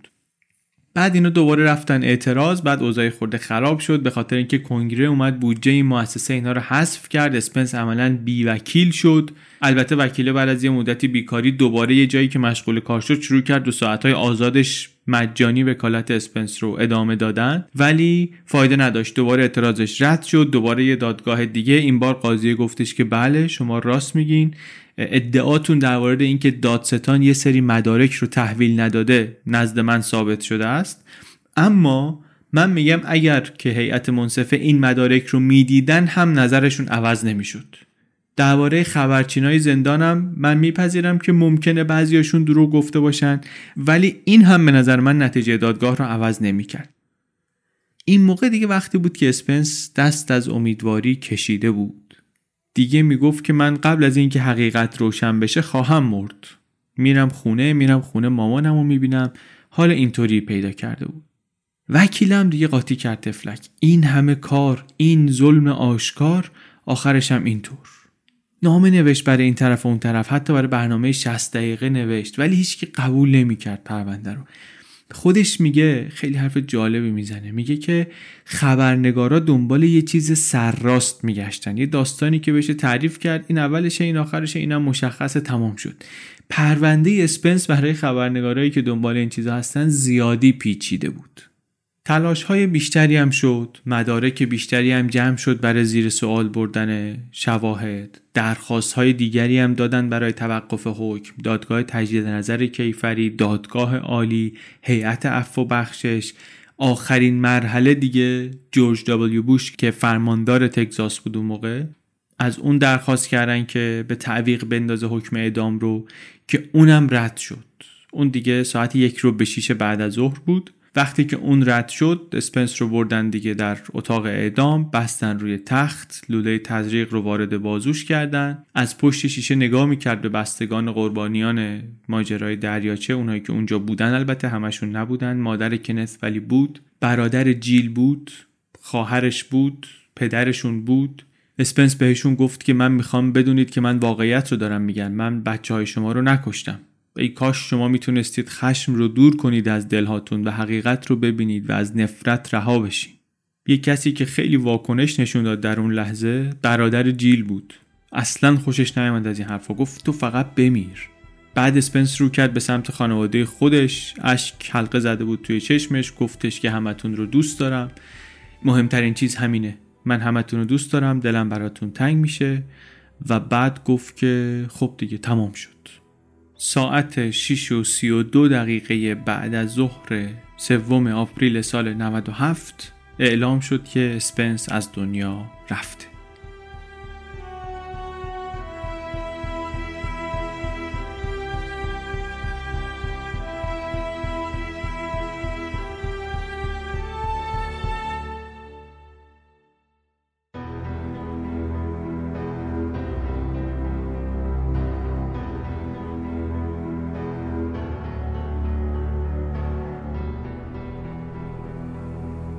داستان ما واقعیتش اینه که همینجا می‌تونست تموم شه. داستان دو نفر رو گفتیم. یکی پلیسی که انقدر به شم پلیسی خودش اعتماد کرد که به نظر میاد افتاد تو چاه عمیق فرستادن بیگناهی بالای چوبه دار و یکی هم خلافکاری که چنان اسیر لاف و گذاف خودش و دستیسه های دیگران شد که خیلی باور نکردنی جونش رو از دست داد. سرنوشت جفتشونم معلوم شد دیگه. سرنوشتشون تا اونجایی که برای ما مهم بود معلوم شد. ولی ما اپیزود رو اینجا تمام نمی کنیم. چون که هنوز قصه داریم. هنوز حرف داریم و هنوز چیز می‌خوایم در بیاریم از این تو یاد بگیریم. بر همین ادامهش میدیم. نه تنها ادامه میدیم بلکه اینجا اصلا می‌خوایم یک شخصیت جدید معرفی کنیم. یه آدم جدید می‌خوایم اضافه کنیم به قصه. آقایی به نام فردریک دنن. این خبرنگار بود. نویسنده خوبی بود یه کتاب ناداستان پرفروش داشت درباره صنعت موسیقی. بعدا هم رفته بود تحریریه مجله های ونیتی فر و نیویورکر و اینا. خودش هم اهل نیویورک بود. دستی هم در هنر داشت پیانو می‌زد خوب می‌زد هیکل ریزه میزه مزاج تند و تیز. معروف بود به اینکه می‌تونه از سوژه های سرسخت مصاحبه بگیره. حالا می‌خواد طرفش رئیس پلیس باشه می‌خواد سرکرده مواد فروشا باشه. اسم و رسمی به هم زده بود این آقا در گزارش نویسی تحقیقاتی برای خودش. سالها رفته بود توی دنیای مافیاها و باندهای چاینا تاون و اینا. آدم صاحب سبکی شده بود. بهار سال 97 که آخرای قصه اسپنس بود گفتیم اسپنس سوم April 97 اعدام شد دیگه. بهار 97 ایشون تازه برگشته بود نیویورک. آقای فردریک. یک ماه رفته بود هنگ کنگ مقاله درباره جرائم سازمان یافته اونجا برای مجله آماده کرده بود. سی‌ام مارس تلفنش زنگ زد تو آپارتمانش داشت مینوشت گزارششو. پشت خط یه ناشری بود از آشناهاش. گفت که یه پرونده ای هست پرونده دیوید اسپنس می‌خوای یه نگاهی بهش بندازی.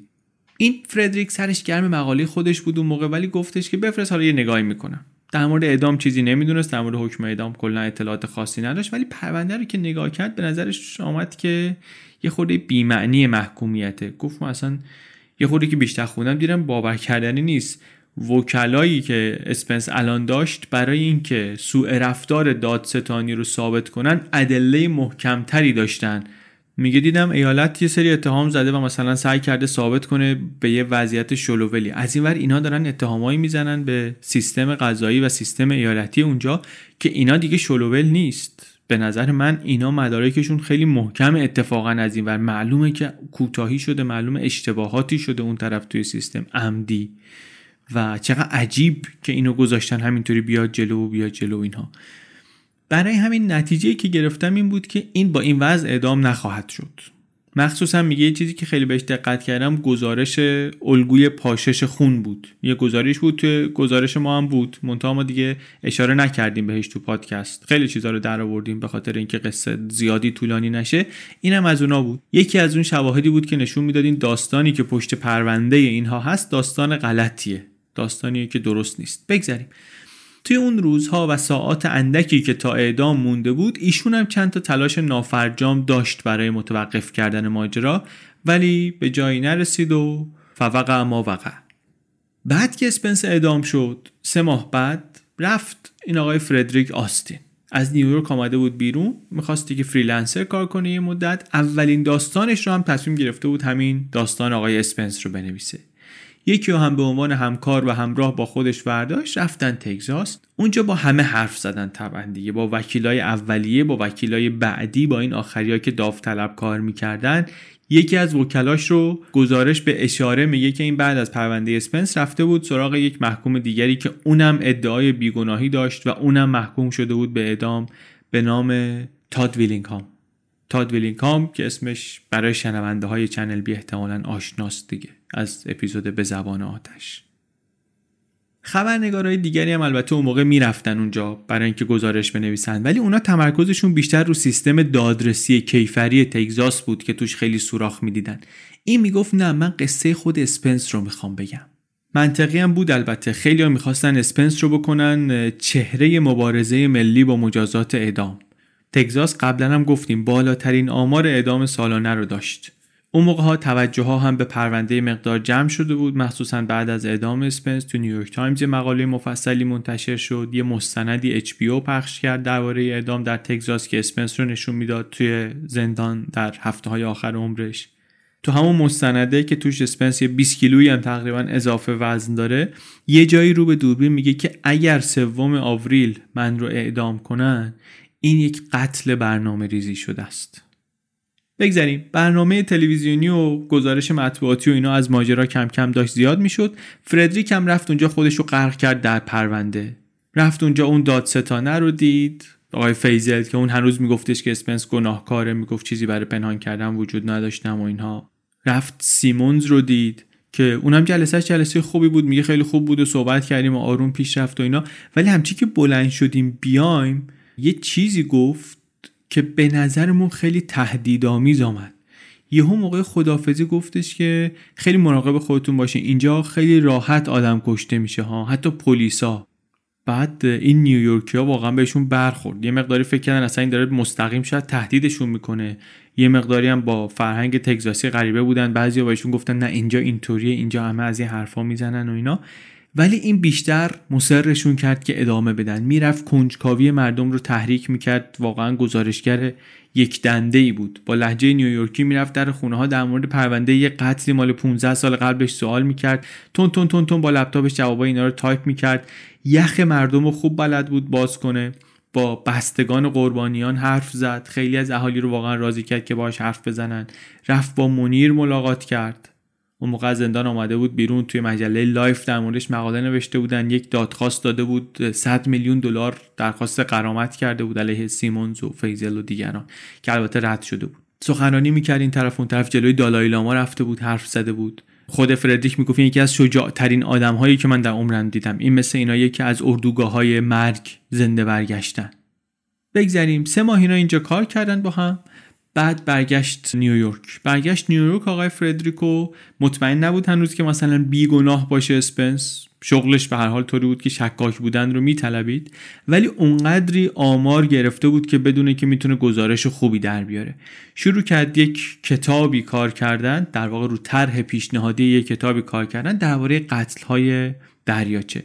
بعدم سپتامبر 98 این کتاب رو فروخت به یک ناشری. گفت آقا این ایده است این توضیحات منه اینم سابقه منه می‌خوام برم این کتاب بنویسم و ایده رو فروخت و پولش رو گرفت. بعد گفت دوباره می‌خوام برم آستین. گفت دوباره می‌خوام برم اونجا همکارش بهش گفتن که شما نرو یه مقداری خطرناک ممکنه باشه برات این قصه. ولی گفت نه من می‌خوام برم اکتبر 98 دوباره برگشت. آستین این بار تنهایی. همون ماه گیلبرت ملندز در زندان بر اثر عوارض ناشی از ویروس اچ از دنیا رفت. این که از دنیا رفت این عزمش جزمتر هم شد. اونم یکی از متهمینی بود که به نظر می رسید که واقعا بیپایه کشیدنش این وسط دیگه. مشغول کار شد و نظریه هم که روش کار می‌کرد نظریه بود که آخرین وکلای اسپنس داشتن. می‌گفتن که این قتل ها سر اختلافات مربوط به مواد مخدر اتفاق افتادن. یه کارگاه جنایی هم عکس دیده بود بهش گفته بود که آره این شکلی که این جنایت انجام شده از اینا نیست که آدم اجیر کرده باشن برای کاری. این بچه 48 تا چاقو خوردن. این از اون اتفاقایی که بر اثر یک جنون لحظه ای اتفاق افتاده. یه کسی که فردریک خیلی امیدوار بود که بتونه کمکش کنه ماجرا رو بهتر بفهمه بابای کنث بود. دلیل اصلیش هم این بود که این یه خورده حرفای ضد و نقیز اون شب زده بود. ممکن بود که چیزی بدونه که بقیه مثلا نمی‌دونن. رفت سراغ اون آقا و یک سالی هم اون بهش گفت صحبت نمی‌کنم و اینا. آخریم آخرش بالاخره نشستن به صحبت. باز تو ملاقاتم به نظر فردریک آمد که این بیشتر از اونی که میگه می‌دونه. حتی مثلا شنیده بود که به یه کسی یه زمانی گفته که شب قتل ها یک تلفنی بهش شده که بر اثر اون تلفن ایشون فکر کرده که کنار دریاچه مشکلی پیش آمده. کی بوده تلفن کرده بوده معلوم نیست. یه ماجرای دیگری هم بود که اینم توی پرونده های رسمی نبود ولی یه زمانی به یکی گفته بود این آقا. آوریل سال 83 یعنی 8 ماه بعد از قتل ها یه نامه ای نوشته بود یک خانم جوانی و فرستاده بود به یکی از بستگان مقتولین. گفته بود که من با دوست پسرم تو اون پارکه بودیم و کنت و دخترها رو دیدیم. بعد یکم دیرتر همون روز ما دوباره کنت رو دیدیم که فلانجا رو فلان نیمکت نشسته بود. کنارش هم آقای رابرت فروه نشسته بود. رابرت فروه کی بود؟ رابرت فروه کشیشی بود در اون منطقه که به پسرهای نوجوانی که خیلی وقتا در اون پارکا گشت می‌زدن ایشون مثل اینکه نظر داشت. بعضیا فکر می‌کردن که این آقای فروه یک ربطی به این جریان داره. البته اون موقعی که داشت تحقیقات انجام می‌شد زنده نبود دیگه. سال 91 به ضرب چاقوی پسر نوجوانی کشته شده بود. ولی فردریک فهمید که خونش یه کوچه اونورتر از خونه همین کنت اینا بوده. یعنی احتمال داره که اینا همدیگر رو میشناختن یا باباشو میشناخته و خب ممکنه آیا اون شب زنگ زده باشه که خبر بده به بابایی که مثلا من پسرتو دیدم توی دردسر افتاده؟ آیا همین بوده که باعث شده که این آقا اون شب قبل از اینکه خبر قتل ها برسه ناامیدانه بیفته دنبال پسرش؟ چون گزارش های اینطوری داشتیم دیگه. پلیس البته میگن که نامه رو دیده بوده. سال 82 بازجویی هم کرده بوده از آقای فروه و ولش هم کرده بودن. خود این بابای بابای کنس هم که هیچ وقت به هیچ خطایی متهم نشد. ولی بودن کسایی که فکر می‌کردن پلیس اینجا اشتباه کرده. حتی بعضی از بازماندگان مقتولی می‌گفتن که خیلی ما خوشحال شدیم که بالاخره سیمونز تونست سپنس رو بگیره و پرونده رو روشن کنه اینا. ولی یه چیزایی از اولش به نظرمون با هم نمی‌خوند.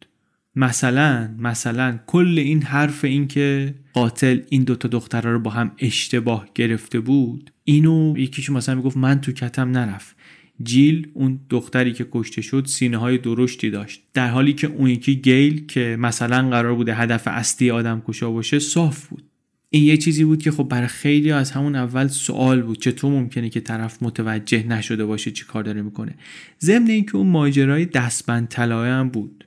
فکر می‌کردن بعضیایی که اینو بردن اونجا گذاشتن. مخصوصا که می‌گفتن این بعد از اینکه برای پلیس تعریف کردن که مقتول چنین دستبندی داشت پیدا شد. بعدم که آورد نشون داد تنها چیزی که تونسته بودن بگن این بود که آره یه دستبندی شبیه این رو جیل داشت. ولی این دستبنده نو بود انگار. میگه برق می‌زد یه جوری. بالاخره اون اگه اون دستبند بوده باشه دو ساله که بیرونه. افتاده تو خاک و خل. این اونطور به نظر نمی‌رسید.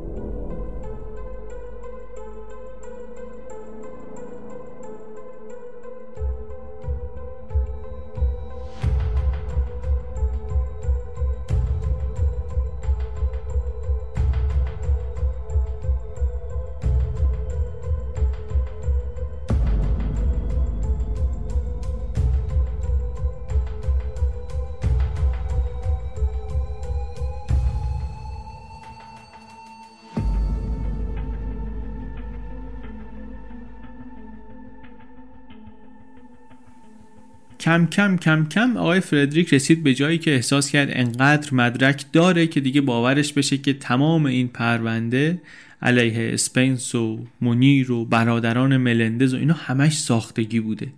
برای متهمین دیگری که اسمم براشون داشت فکر می‌کرد می‌شد همین الان پرونده های قوی تری درست کرد. یکیشون مثلا یه بابایی بود از ارازلی که همون شب چند نفر گفته بودن تو پارک دیدنش. اسمش چند بارم تو گزارش های پلیس و بازجویی ها آمده بود. تحقیقاتش رو که همینطوری ادامه داد تو این بازمانده های مقتول هم یک خانمی بود امه جیل بود. جیل یک اون دختر مقتول یکی از اون دختران مقتول. اونم خیلی باهاش کمک می‌کرد و هم نظر بود و خیلی خوشحال بود که یه آدمی هم رأی باهاش پیدا شده. میگفتش که اینجا مثلا با کسی می‌خواستی صحبت کنی حرفا. من کمکت می‌کنم که درها به روت باز بشه در این شهر. منتها خب زمان زیادی گذشته بود. حتی اون آدمی که به نظر این متهم بهتری میآمد و می‌شد پرونده بهتری براش درست کرد پرونده محکمتری براش درست کرد اونم دیگه زنده نبود. رفته بود با چاقو حمله کرده بود به یک زوج سال خورده ای پلیس اومده بود که بگیرتش با shotgun خودشو کشته بود. این بود که شروع کرد گشتن دنبال اینکه از کجا برم و از کجا نرم تا اینکه سر افتاد به پرونده خانم وایت مادر اسپنس. اون پرونده یه شباهتایی هم به این ماجرا داشت اگه یادمون باشه دیگه. دوتا متهمی داشت که خیلی اول سفت و سخت دستگاه قضایی پشتش بود که کار ایناست. سیستم دادستانی میگفتش که اینا هستن و رفتن و محکوم کردن اینا و منتظر اعدام بودن و بعد حتی اون ویلیامز تبرئه شد. یعنی حکم اعدامش باطل شد آمد بیرون قرامت گرفت سی و یک هزار دلار قرامت گرفت تقریبا. اون یکی واشنگتن ولی در زندان مونده بود. فردریک گفتش که من میرم پرونده اون رو هم بررسی می‌کنم. رفت تو یک گزارش از کالبوت شکافی وایت گرفت. دید که در گزارش کالبوت شکافی به وجود اسپرم هم اشاره شده. رفت یه خورده نگاه کرد دید که خب اون موقعی که اتفاق افتاده که آزمایش دی ای نبوده معمول نبوده. ولی بعدن که معمول شده هیچ وقت این رو نبردن آزمایش دی ای کنن. رفت و هم ویلیامز و هم واشنگتن رو خیلی راحت راضی کرد که خون بدن اینا هم نمونه خون رو فرستادن و آزمایش کردن و گفتن که آقا اینا ربطی به اون اسپرمی که اونجا پیدا شده بود ندارن. حالا این آزمایش های دی ای که آزمایش های گرونی هم هست هزینه هاشو همه رو داره خود این آقای فردریک میده تا اون مرحله نزدیک ده هزار دلار فقط هزینه این کارا کرده. بعد یه طوری هم شده الان که دیگه اصلا از اون حالتی که باید یک روزنامه نگار بیطرف باشه و اینا فاصله گرفته. گفت آقا دیگه تعارف که نداریم من بیطرف نیستم تو این قضیه. اصلا روزنامه نگاری هیچی. رفت بیرون رفت اصلا قرارداد بس رفت تو اون تیمی که داشتن کمک می‌کردن برای آزادی واشنگتن کار می‌کردن. گفت من مسئولیتی که دارم اینجا ارجحیت داره به مسئولیتم به عنوان روزنامه نگار و نویسنده و اینا. از من اینجا کار بیشتری ساخته است. میرم به عنوان کارگاه غیر رسمی کار می‌کنم برای آقای واشنگتن. سوال مهم ولی این بود که خب حالا این اسپرم مال کی هست؟ رفتن دوباره مدارک رو در آوردن جوریدن رسیدن به اسم یک مزنونی. یه مزنونی که اونم دیدن بله مرده و چطوری به خودش گلوله شلیک کرده از دنیا رفته. ولی اون آزمایشگاهی که کالبوچه کافیش رو انجام داده یه خورده از خونش رو نگه داشتن. خیلی خوب این در بزن اون در بزن اون نمونه رو بگیر اینم بفرست آزمایش برگشت بله آقا خودشه. این با اون اسپرم مطابقت داره. یه آزمایش هم داد رو اون خونی که گفتیم رو ژاکت اون واشنگتن بود که اول اصلا به این بهانه گرفتنش.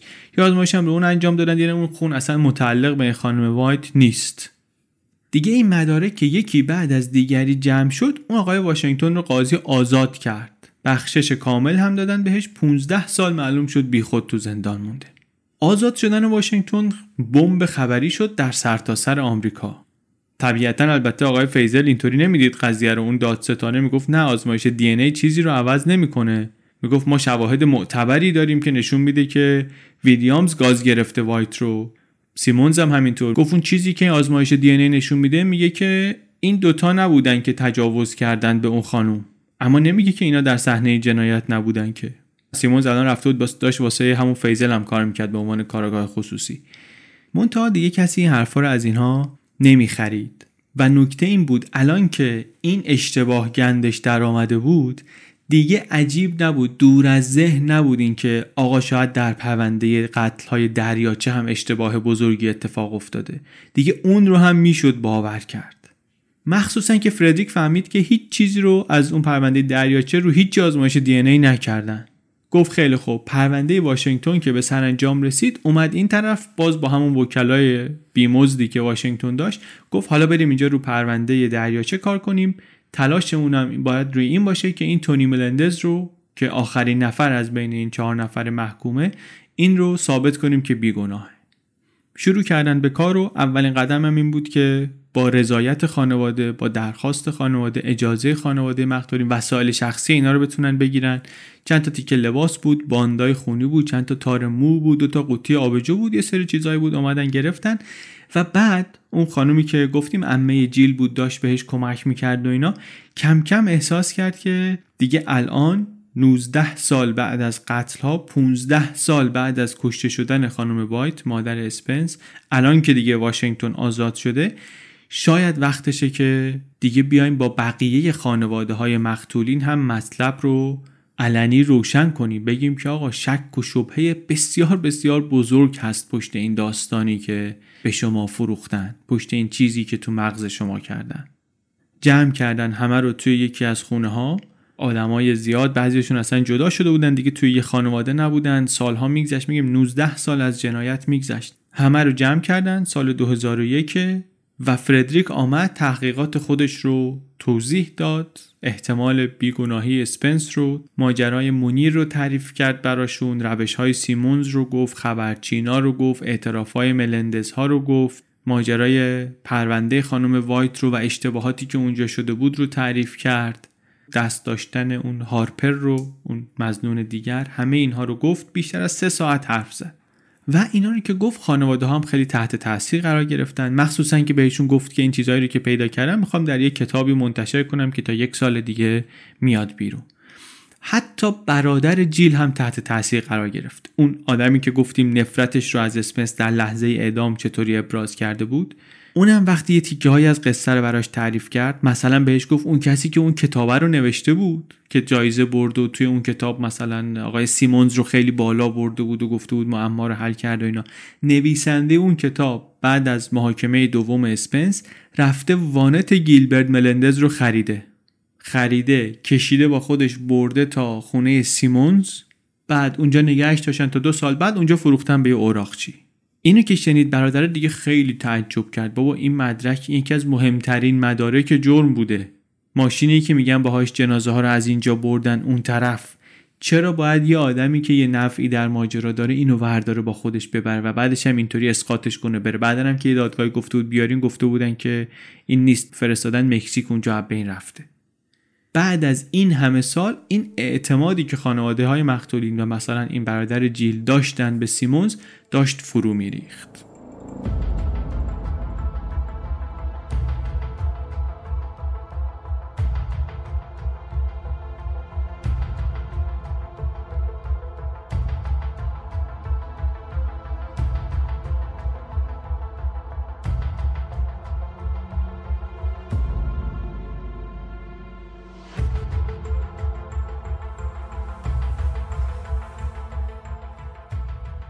آقای فردریک خبرنگاری که آمده بود اینجا و دیگه شیرجه زده بود توی کار زندگی خودش هم داشت تحت تاثیر قرار می گرفت کم کم. نیویورک رو که دیگه ول کرده بود زندگی اونجا رها کرده بود آمده بود اینجا. اون پیش پرداختی رو که برای پول کتاب گرفته بود خب تمام کرد. چند تا قرارداد دیگه داشت پولای اونا رو گرفت اونا رو هم همه رو خرج کرد. پس اندازی رو که داشت خورد کلی گفتیم هزینه کرد سر همین آزمایش های دی ای و اینها. وضع خیلی بی ثباتی داشت پیدا می‌کرد. آپارتمانی رو که داشت و مجبور شد تخلیه کنه رفت خونه یکی از دوستاش. اونجا شروع کرد موندن. تمام وقتم داشت رو این پرونده تحقیق می‌کرد. دنبال این بود که اطلاعات جدید کشف کنه. ذهنش کاملا تو این کار بود. از اون یه مقدار احساس خطر می‌کرد. بالاخره دو تا آدم قدرتمند خوشنام محلی رو داشت بدنام می‌کرد. پیشرفت واقعی هنوز تو پرونده نداشت ولی دشمن زیاد درست کرده بود برای خودش. خودش می‌گفت من با اعضای مافیا مصاحبه می‌کردم با خلافکارای هنگ کنگی میگشتم کلی مدت. ولی اینجا بود وقتی که داشتم تحقیق می‌کردم روی معموران قانون در تگزاس اینجا بود که بر اولین بار احساس کردم که دارم خودم رو به خطر میندازم. بعد سال 2002 پاش باز شد به اون پرونده شکایتی که فیزل کرده بود دادستان سابق از اون برنامه تلویزیونی گفته بود اینا به من تهمت زدن. از اینم شکایت کرد. گفت اینم از من یه سری نوار گرفته مثلا پس نداده. این نگران شد که بیان سراغش هرچی جمع کرده ازش بگیرن ببرن. جمع کرد همه چیزها رو زد زیر بغلش فرار کرد رفت مکزیک. اونجا یه دوستی داشت گفته بود می‌تونی بیای پیش من رفت پیش اون. رفت مکزیک و یه کارگاه خصوصی استخدام کرد که اون دنبال سرنخها رو بگیره. واقعا هم سرنخ داشت منتها گرفتن اون سرنخ واقعا کار سختی بود بعد این همه سال. مثلا اون ونی که اون مزنون دیگر هارپر می‌گفتن پشت فرمونش نشسته بوده رد اونو گرفت. فهمید که ماشینه از بین رفته ولی یه کفپوشی داشته تو ماشین کفپوش طلایی بوده که مالکش اونو نگه داشته. یه نمونه از این کفپوشه رو گرفت فرستاد در پزشکی قانونی. اونجا مقایسه کنن ببینن الیافی که مثلا تو این هست آیا همونی هست که روی بدن کنت بوده یا نه. بگذریم با این همه دوندگی و از راه دور و اینها بالاخره سال 2004 پیشنویس کتابش رو تمام کرد. سال بعدم یک کمک هزینه از بنیاد سروس گرفت. توی تقدیرنامهش هم نوشته بودن که این اولین کتابیه که ثابت می‌کنه یک اعدام اشتباه در آمریکا اتفاق افتاده. مونتا خودش گفت این کتاب من هنوز آماده چاپ نیست. هنوز احتیاج به بازنویسی داره. همش می‌گفت چیزی نمونده الان کامل میشه الان کامل میشه. می‌گفت هم باید یه مقدار ویرایشش کنم. همین که منتظر فصل آخر کتابم فصل آخر کتاب من باید تبرعه ملندز باشه تونی ملندز باشه. سالها همینطوری میگذشتن. سال 2004 گفتیم کمک هزینه رو از بنیاد سروس گرفت. همینطوری سال بعد از سال تلاش می‌کرد و این ور می‌زد و اون ور می‌زد و به جایی نمی‌رسید. تا سال 2008 نزدیک سی هزار دلار فقط هزینه آزمایش داده بود. بدون اینکه چیز به درد بخوری پیدا بشه. رفتن حتی سراغ اینکه عفو فرماندار بگیرن. اونجا هم معلوم شد که بدون اینکه آزمایش دی ای داشته باشن دیگه اصلا کسی باشون صحبت نمی‌کنه. پولی هم دیگه نداشتن برای آزمایش دی ای. باز دوباره از این دانشگاه به اون دانشگاه از این مؤسسه از این بنیاد به اون بنیاد که مثلا یه پولی جمع کنیم بتونیم بریم آزمایش بیشتر انجام بدیم. از اون خب خانواده ها منتظرن. این هفت سال پیش بهشون گفته بود که من کتاب دیگه کم کم می‌خوام بدم بیرون. الان هم هر وقت زنگ می‌زدن می‌گفتن آقا در چه حالی می‌گفت تقریبا دیگه حاضره. تقریبا حاضره. پس چیه که اینقدر طول می‌کشه؟ اینطوری شد که آدمایی که اون موقع حرفش رو قبول کرده بودن کم کم شروع کردن بهش شک کردن و گفتن اینکه آقا شاید واقعا قاتلای واقعی رو گرفته بودن اینا. خانواده مقتولین اصلا گرفتاری دیگری پیدا کرده بودن. می‌گفتن سال 84 سیستم قضایی و پلیس و دیوان عالی و قاضی و هیئت منصفه و همه به ما گفتن آقا از این آدما باید عصبانی باشی. حقیقت همینه. حقیقت اینه مقصر اینه از این عصبانی باشید. ما هم خشممون رو همه رو هدایت کرده بودیم سمت اون آدم. بعد یکی اومد گفتش که نه از این نباید عصبانی باشین. یکی دیگه است. یه ایده هایم بهمون داد که مثلا ممکنه کی باشه. الان ولی دیگه حتی نمی‌دونیم چه اتفاقی افتاده. نه تنها عزیزانمون رو از دست دادیم بلکه اون احساس رضایت و رسیدن به حقی رو که داشتیم هم دیگه نداریم. باز سال بعد از سال گذشت و اوضاع بهتر نشد که نشد. اون آقا همینطور ادامه داد. دیگه اون عمه جیل هم که باهاش همکاری می‌کرد یه زمانی و خیلی انرژی میذاشت و خیلی مشتاق بود اونم دیگه برید. از تابستون سال 2013 2013 شد. از تابستون 2013 دیگه باهاش صحبت نکرد. دیگه امیدی نداشت که این بتونه حقیقت رو منتشر کنه. می‌گفت من می‌دونم خیلی وقت گذاشته رو این کار ولی خب من به مردم امید دادم و نرسیده. چیزی که باید می‌رسیده نرسیده. مثلا یه مقدارش برمیگرده به ویژگی های شخصیتیش. آدمی بود وسواسی آدمی بود که هیچ وقت راضی نمی‌شد. یعنی تا کاملا موضوع رو ثابت نکرده باشه همه قصه رو نتونسته باشه کشف کنه فکر نمی‌کرد کارش رو تمام کرده. میگن تو خبرنگارای ضرب المثلی هست میگن که بعضی وقتا تویی که میری موضوع رو گیر میندازی بعضی وقتا موضوع است که تو رو گیر میندازه. اینجا این موضوعه بود که بلعیده بود این آدمو. نویسنده میگه من بهار پارسال رفتم دیدمش. یعنی میشه همون سال 2013 میگه رفتم دیدمش در مکزیک هنوز همونجا زندگی می‌کنه. موزیک می‌زنه و به دانش آموزان روستایی کمک می‌کنه و اینها. هنوز داره با آزمایشگاه ها کلنجار میره. سعی می‌کنه بعضی از مدارک رو از اینا بگیره ببره بده به یه آزمایشگاه دیگه. آزمایشگاه میگه اینا رو بخوای از من بگیری 35000 دلار باید بدی. از این حرفا. 15 سال میگذره از روزی که قرارداد کتاب رو بسته. دیگه الان چه مردمی که میشناختنش و منتظر کارش بودن چه روزنامه نگارا سردبیرا دوستای قدیمیش اینا هیچ کدوم امیدی ندارن که روزی حاصل تحقیقات این رو چاپ شده ببینن. خودش ولی نویسنده میگه هنوز هیجان زده است میگفتش که هیچ وقت به اندازه الان نزدیک نبودیم به آزاد کردن تونی شانسمون خیلی زیاده. نویسنده میگه من بهش زنگ می‌زدم صحبت می‌کردم. خیلی مفصل در مورد اسپنس حرف می‌زنه در مورد اینکه من چقدر الان این آدم رو خوب می‌شناسم. از همه آدمایی که تا حالا ندیدمشون بهتر می‌شناسم این رو. یه تحقیقی رو هم اشاره می‌کنه درباره این اثر جای دندان روی پرونده های جنایی. میگه اعتبارش خیلی خیلی آمد پایین. از سال 2000 تا 2013 حداقل 24 نفر که بر اساس شناسایی جای دندون محکوم شده بودند به قتل یا تجاوز تبرئه شدند. بگذریم آقا ولی هنوز مشغول مشغول جمع کردن مدارک و آزمایشگاه از این آزمایشگاه و اون آزمایشگاه و روش های جدید دی و پول جمع کردن برای آزمایش و اینجور کارا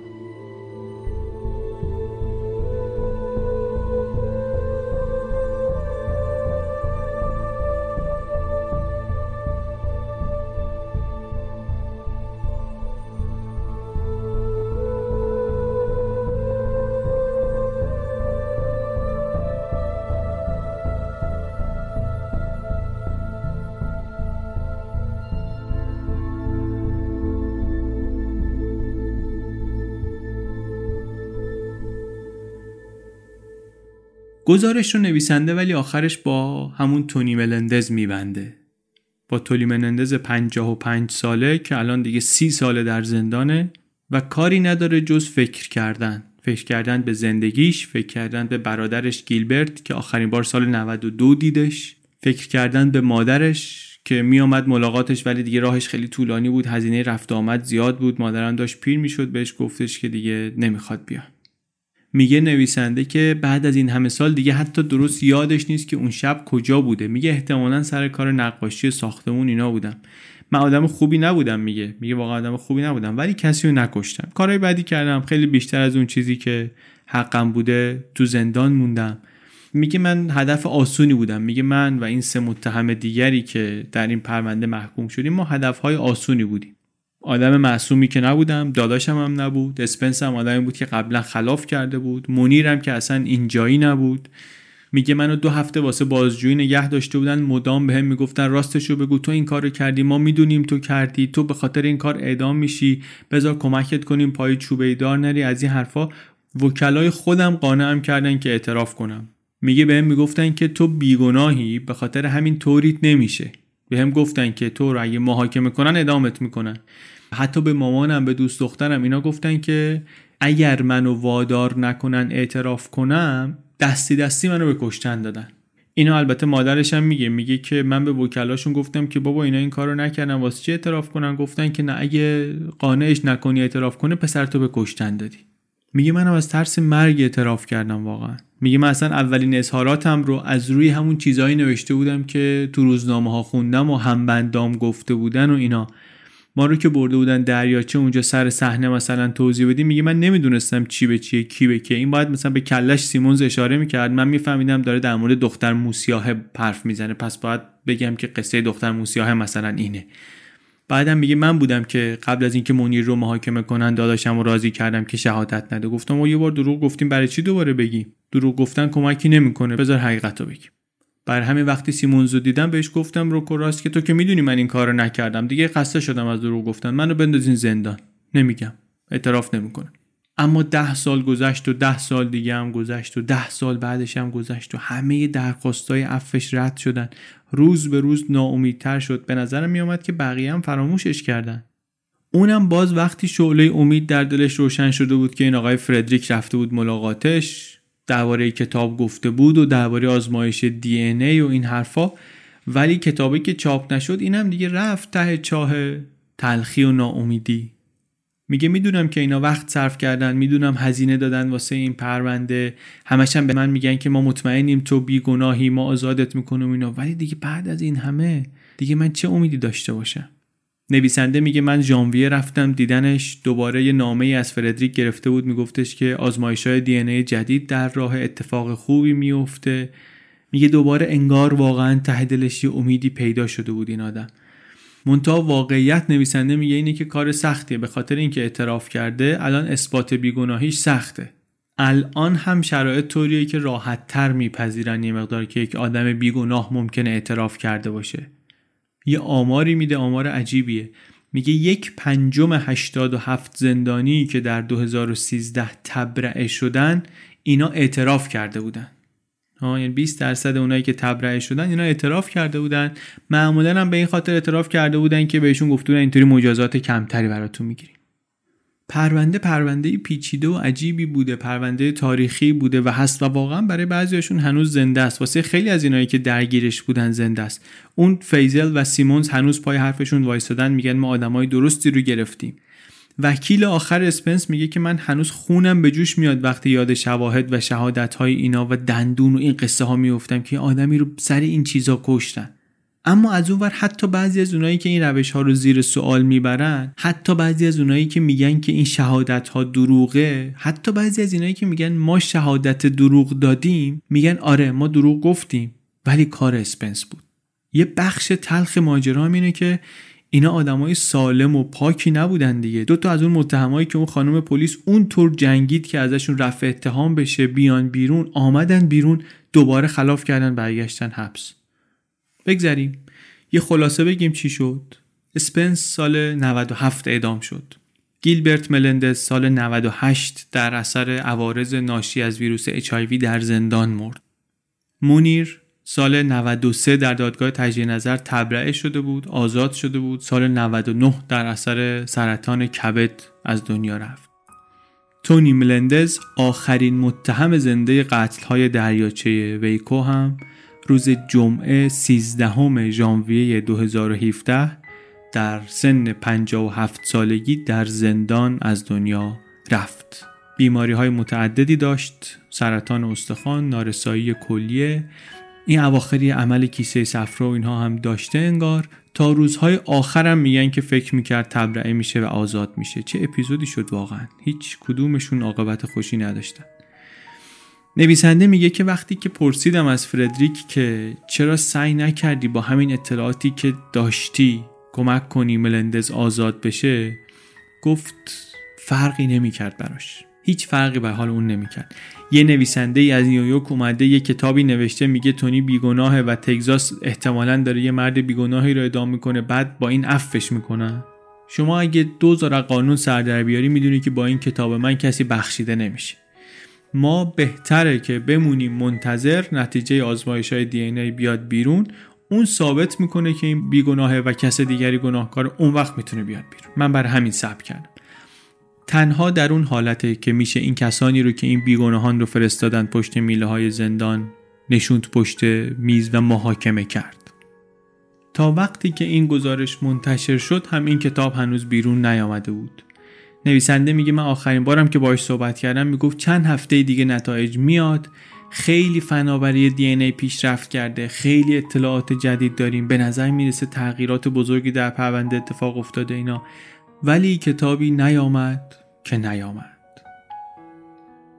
هر قتلی شبکه گسترده ای از آدمها رو درگیر خودش می‌کنه. از شاهدا مأمورایی که میان سر صحنه قتل وکلا هیئت منصفه‌ای که اطلاعات رو بررسی می‌کنن خانواده قربانیان که باید با پیامدهای ماجرا کنار بیان هر چی قتل دلخراشتر بشه این شبکه پیچیده تره در یه پارکی کنار دریاچه‌ای در حاشیه شهری در تگزاس سه تا نوجوان رو بدون دلیل مشخص به شکل بیرحمانه‌ای با چاقو کشتن. چهار نفر درباره این پرونده دستگیر شدن. دو نفر محکوم شدن به اعدام. عدالت انگار به اجرا در اومده. اما سال 91 یکی از محکومین رو از نو محاکمه کردن و این بار بیگناه اعلام شد. بعد برای بعضی سوال پیش آمد که واقعا این چهار نفر قاتل بودن؟ چند سال بعد یکی از این چهار نفر اعدام شد.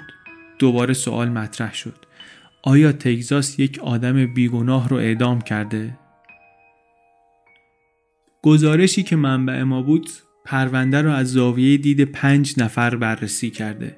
سیمونز اون مأمور پلیسی که به جنایت رسیدگی کرد، اون خانم کارگاهی که به تحقیقات شک کرد، وکیل استینافی که سعی کرد جلوی اجرای حکم اعدام رو بگیره خبرنگاری که گزارشاش تردیدهای جدی ایجاد کرد درباره پرونده و محکومی که در دادگاه گفت اول گناهکاره ولی بعد با قاطعیت بیگناهیش رو اعلام کرد و تا آخرم پاش وایساد.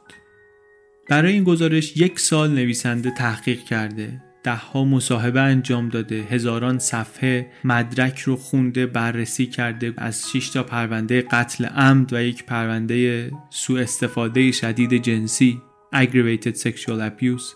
خیلی از اینایی که تو این پرونده بودن مردن. خیلی هاشون حرف نمی‌زنن. خیلی هاشون وقایع یادشون نیست. ولی اون چیزی که نوشته خودش اعلام می‌کنه. میگه یک سند حقوقی نیست. این گزارش منه از داستانی که پیرامون یک سوال شکل گرفته. سوالی که آدمای زیادی سالهاست درگیرش هستن. اون شب کنار دریاچه ویکو واقعا چه اتفاقی افتاد؟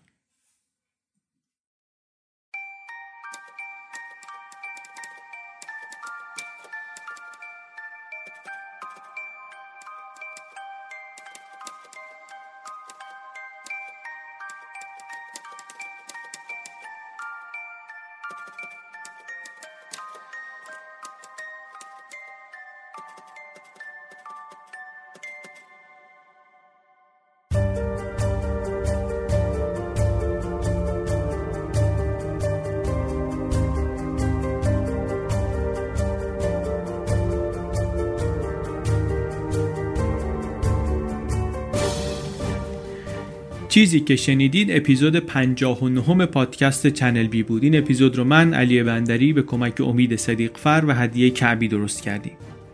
خیلی خوشحالم که خیلی دارن عادت می‌کنن به پادکست شنیدن داره عادتشون میشه. حالا به جز اینکه خوراک وقتای اصطلاحا تلف شده است و میشه موقع ظرف شستن و اتو کردن و تمیز کردن و دویدن و ورزش و پیاده روی و اینجور کارا پادکست گوش داد. خیلی من اخیرا شنیدم که میگن که نه آقا ما اصلا مراسم داریم واسه پادکست. آتیش می‌کنیم اپیزودو میخزیم زیر پتو اونجا گوش میدیم. هر کی به نوعی واقعا هر کی به نوعی. به عدد آدما راه هست برای لذت بردن از پادکست. اگر عادت رو پیدا کردین و الان دنبال پادکست خوب میگردین پیشنهاد می‌کنم که خبرنامه پادکست های پیشنهادی چنل بی رو مشترک بشید. لینکش توی توضیحات اپیزود هست تو سایتمون هم هست. ما یه هفته در میون یه ایمیل می‌زنیم. اینجوری هم نیست که بگیم فلان پادکست رو برین گوش کنید نه. یه دونه اپیزود رو که من خودم شنیدم و دوست داشتم میایم اونجا مختصرا تعریف می‌کنیم میگیم قصهش اینه یه همچین چیزی تعریف می‌کنه. اینش جالبه. و لینک میدیم که بتونید بشنوید. هم فارسی هست توی هر شماره خبرنامه هم انگلیسی هست. خبرنامه رو هم من همراه با رازیه علایی داریم درست می‌کنیم. الان دیگه فکر کنم داره نزدیک یک سال میشه. شاید هم یک بیشتر. کارتون رو برای پیدا کردن پادکست خوب راحت می‌کنه. البته اگر که سلیقه بنده کمترین رو بپسندید. ممنون از ایمیل ها و پیام هایی که می‌دید. ممنون از این همه عشقی که می‌ذارید و چنل بی رو معرفی می‌کنید به بقیه. پیشنهاد می‌کنید. ممنون از ایران پلاتو اسپانسر این اپیزود. ممنون از هدیه و امید و از مجید پرور طراح پستر این اپیزود. چنل بی پادکست.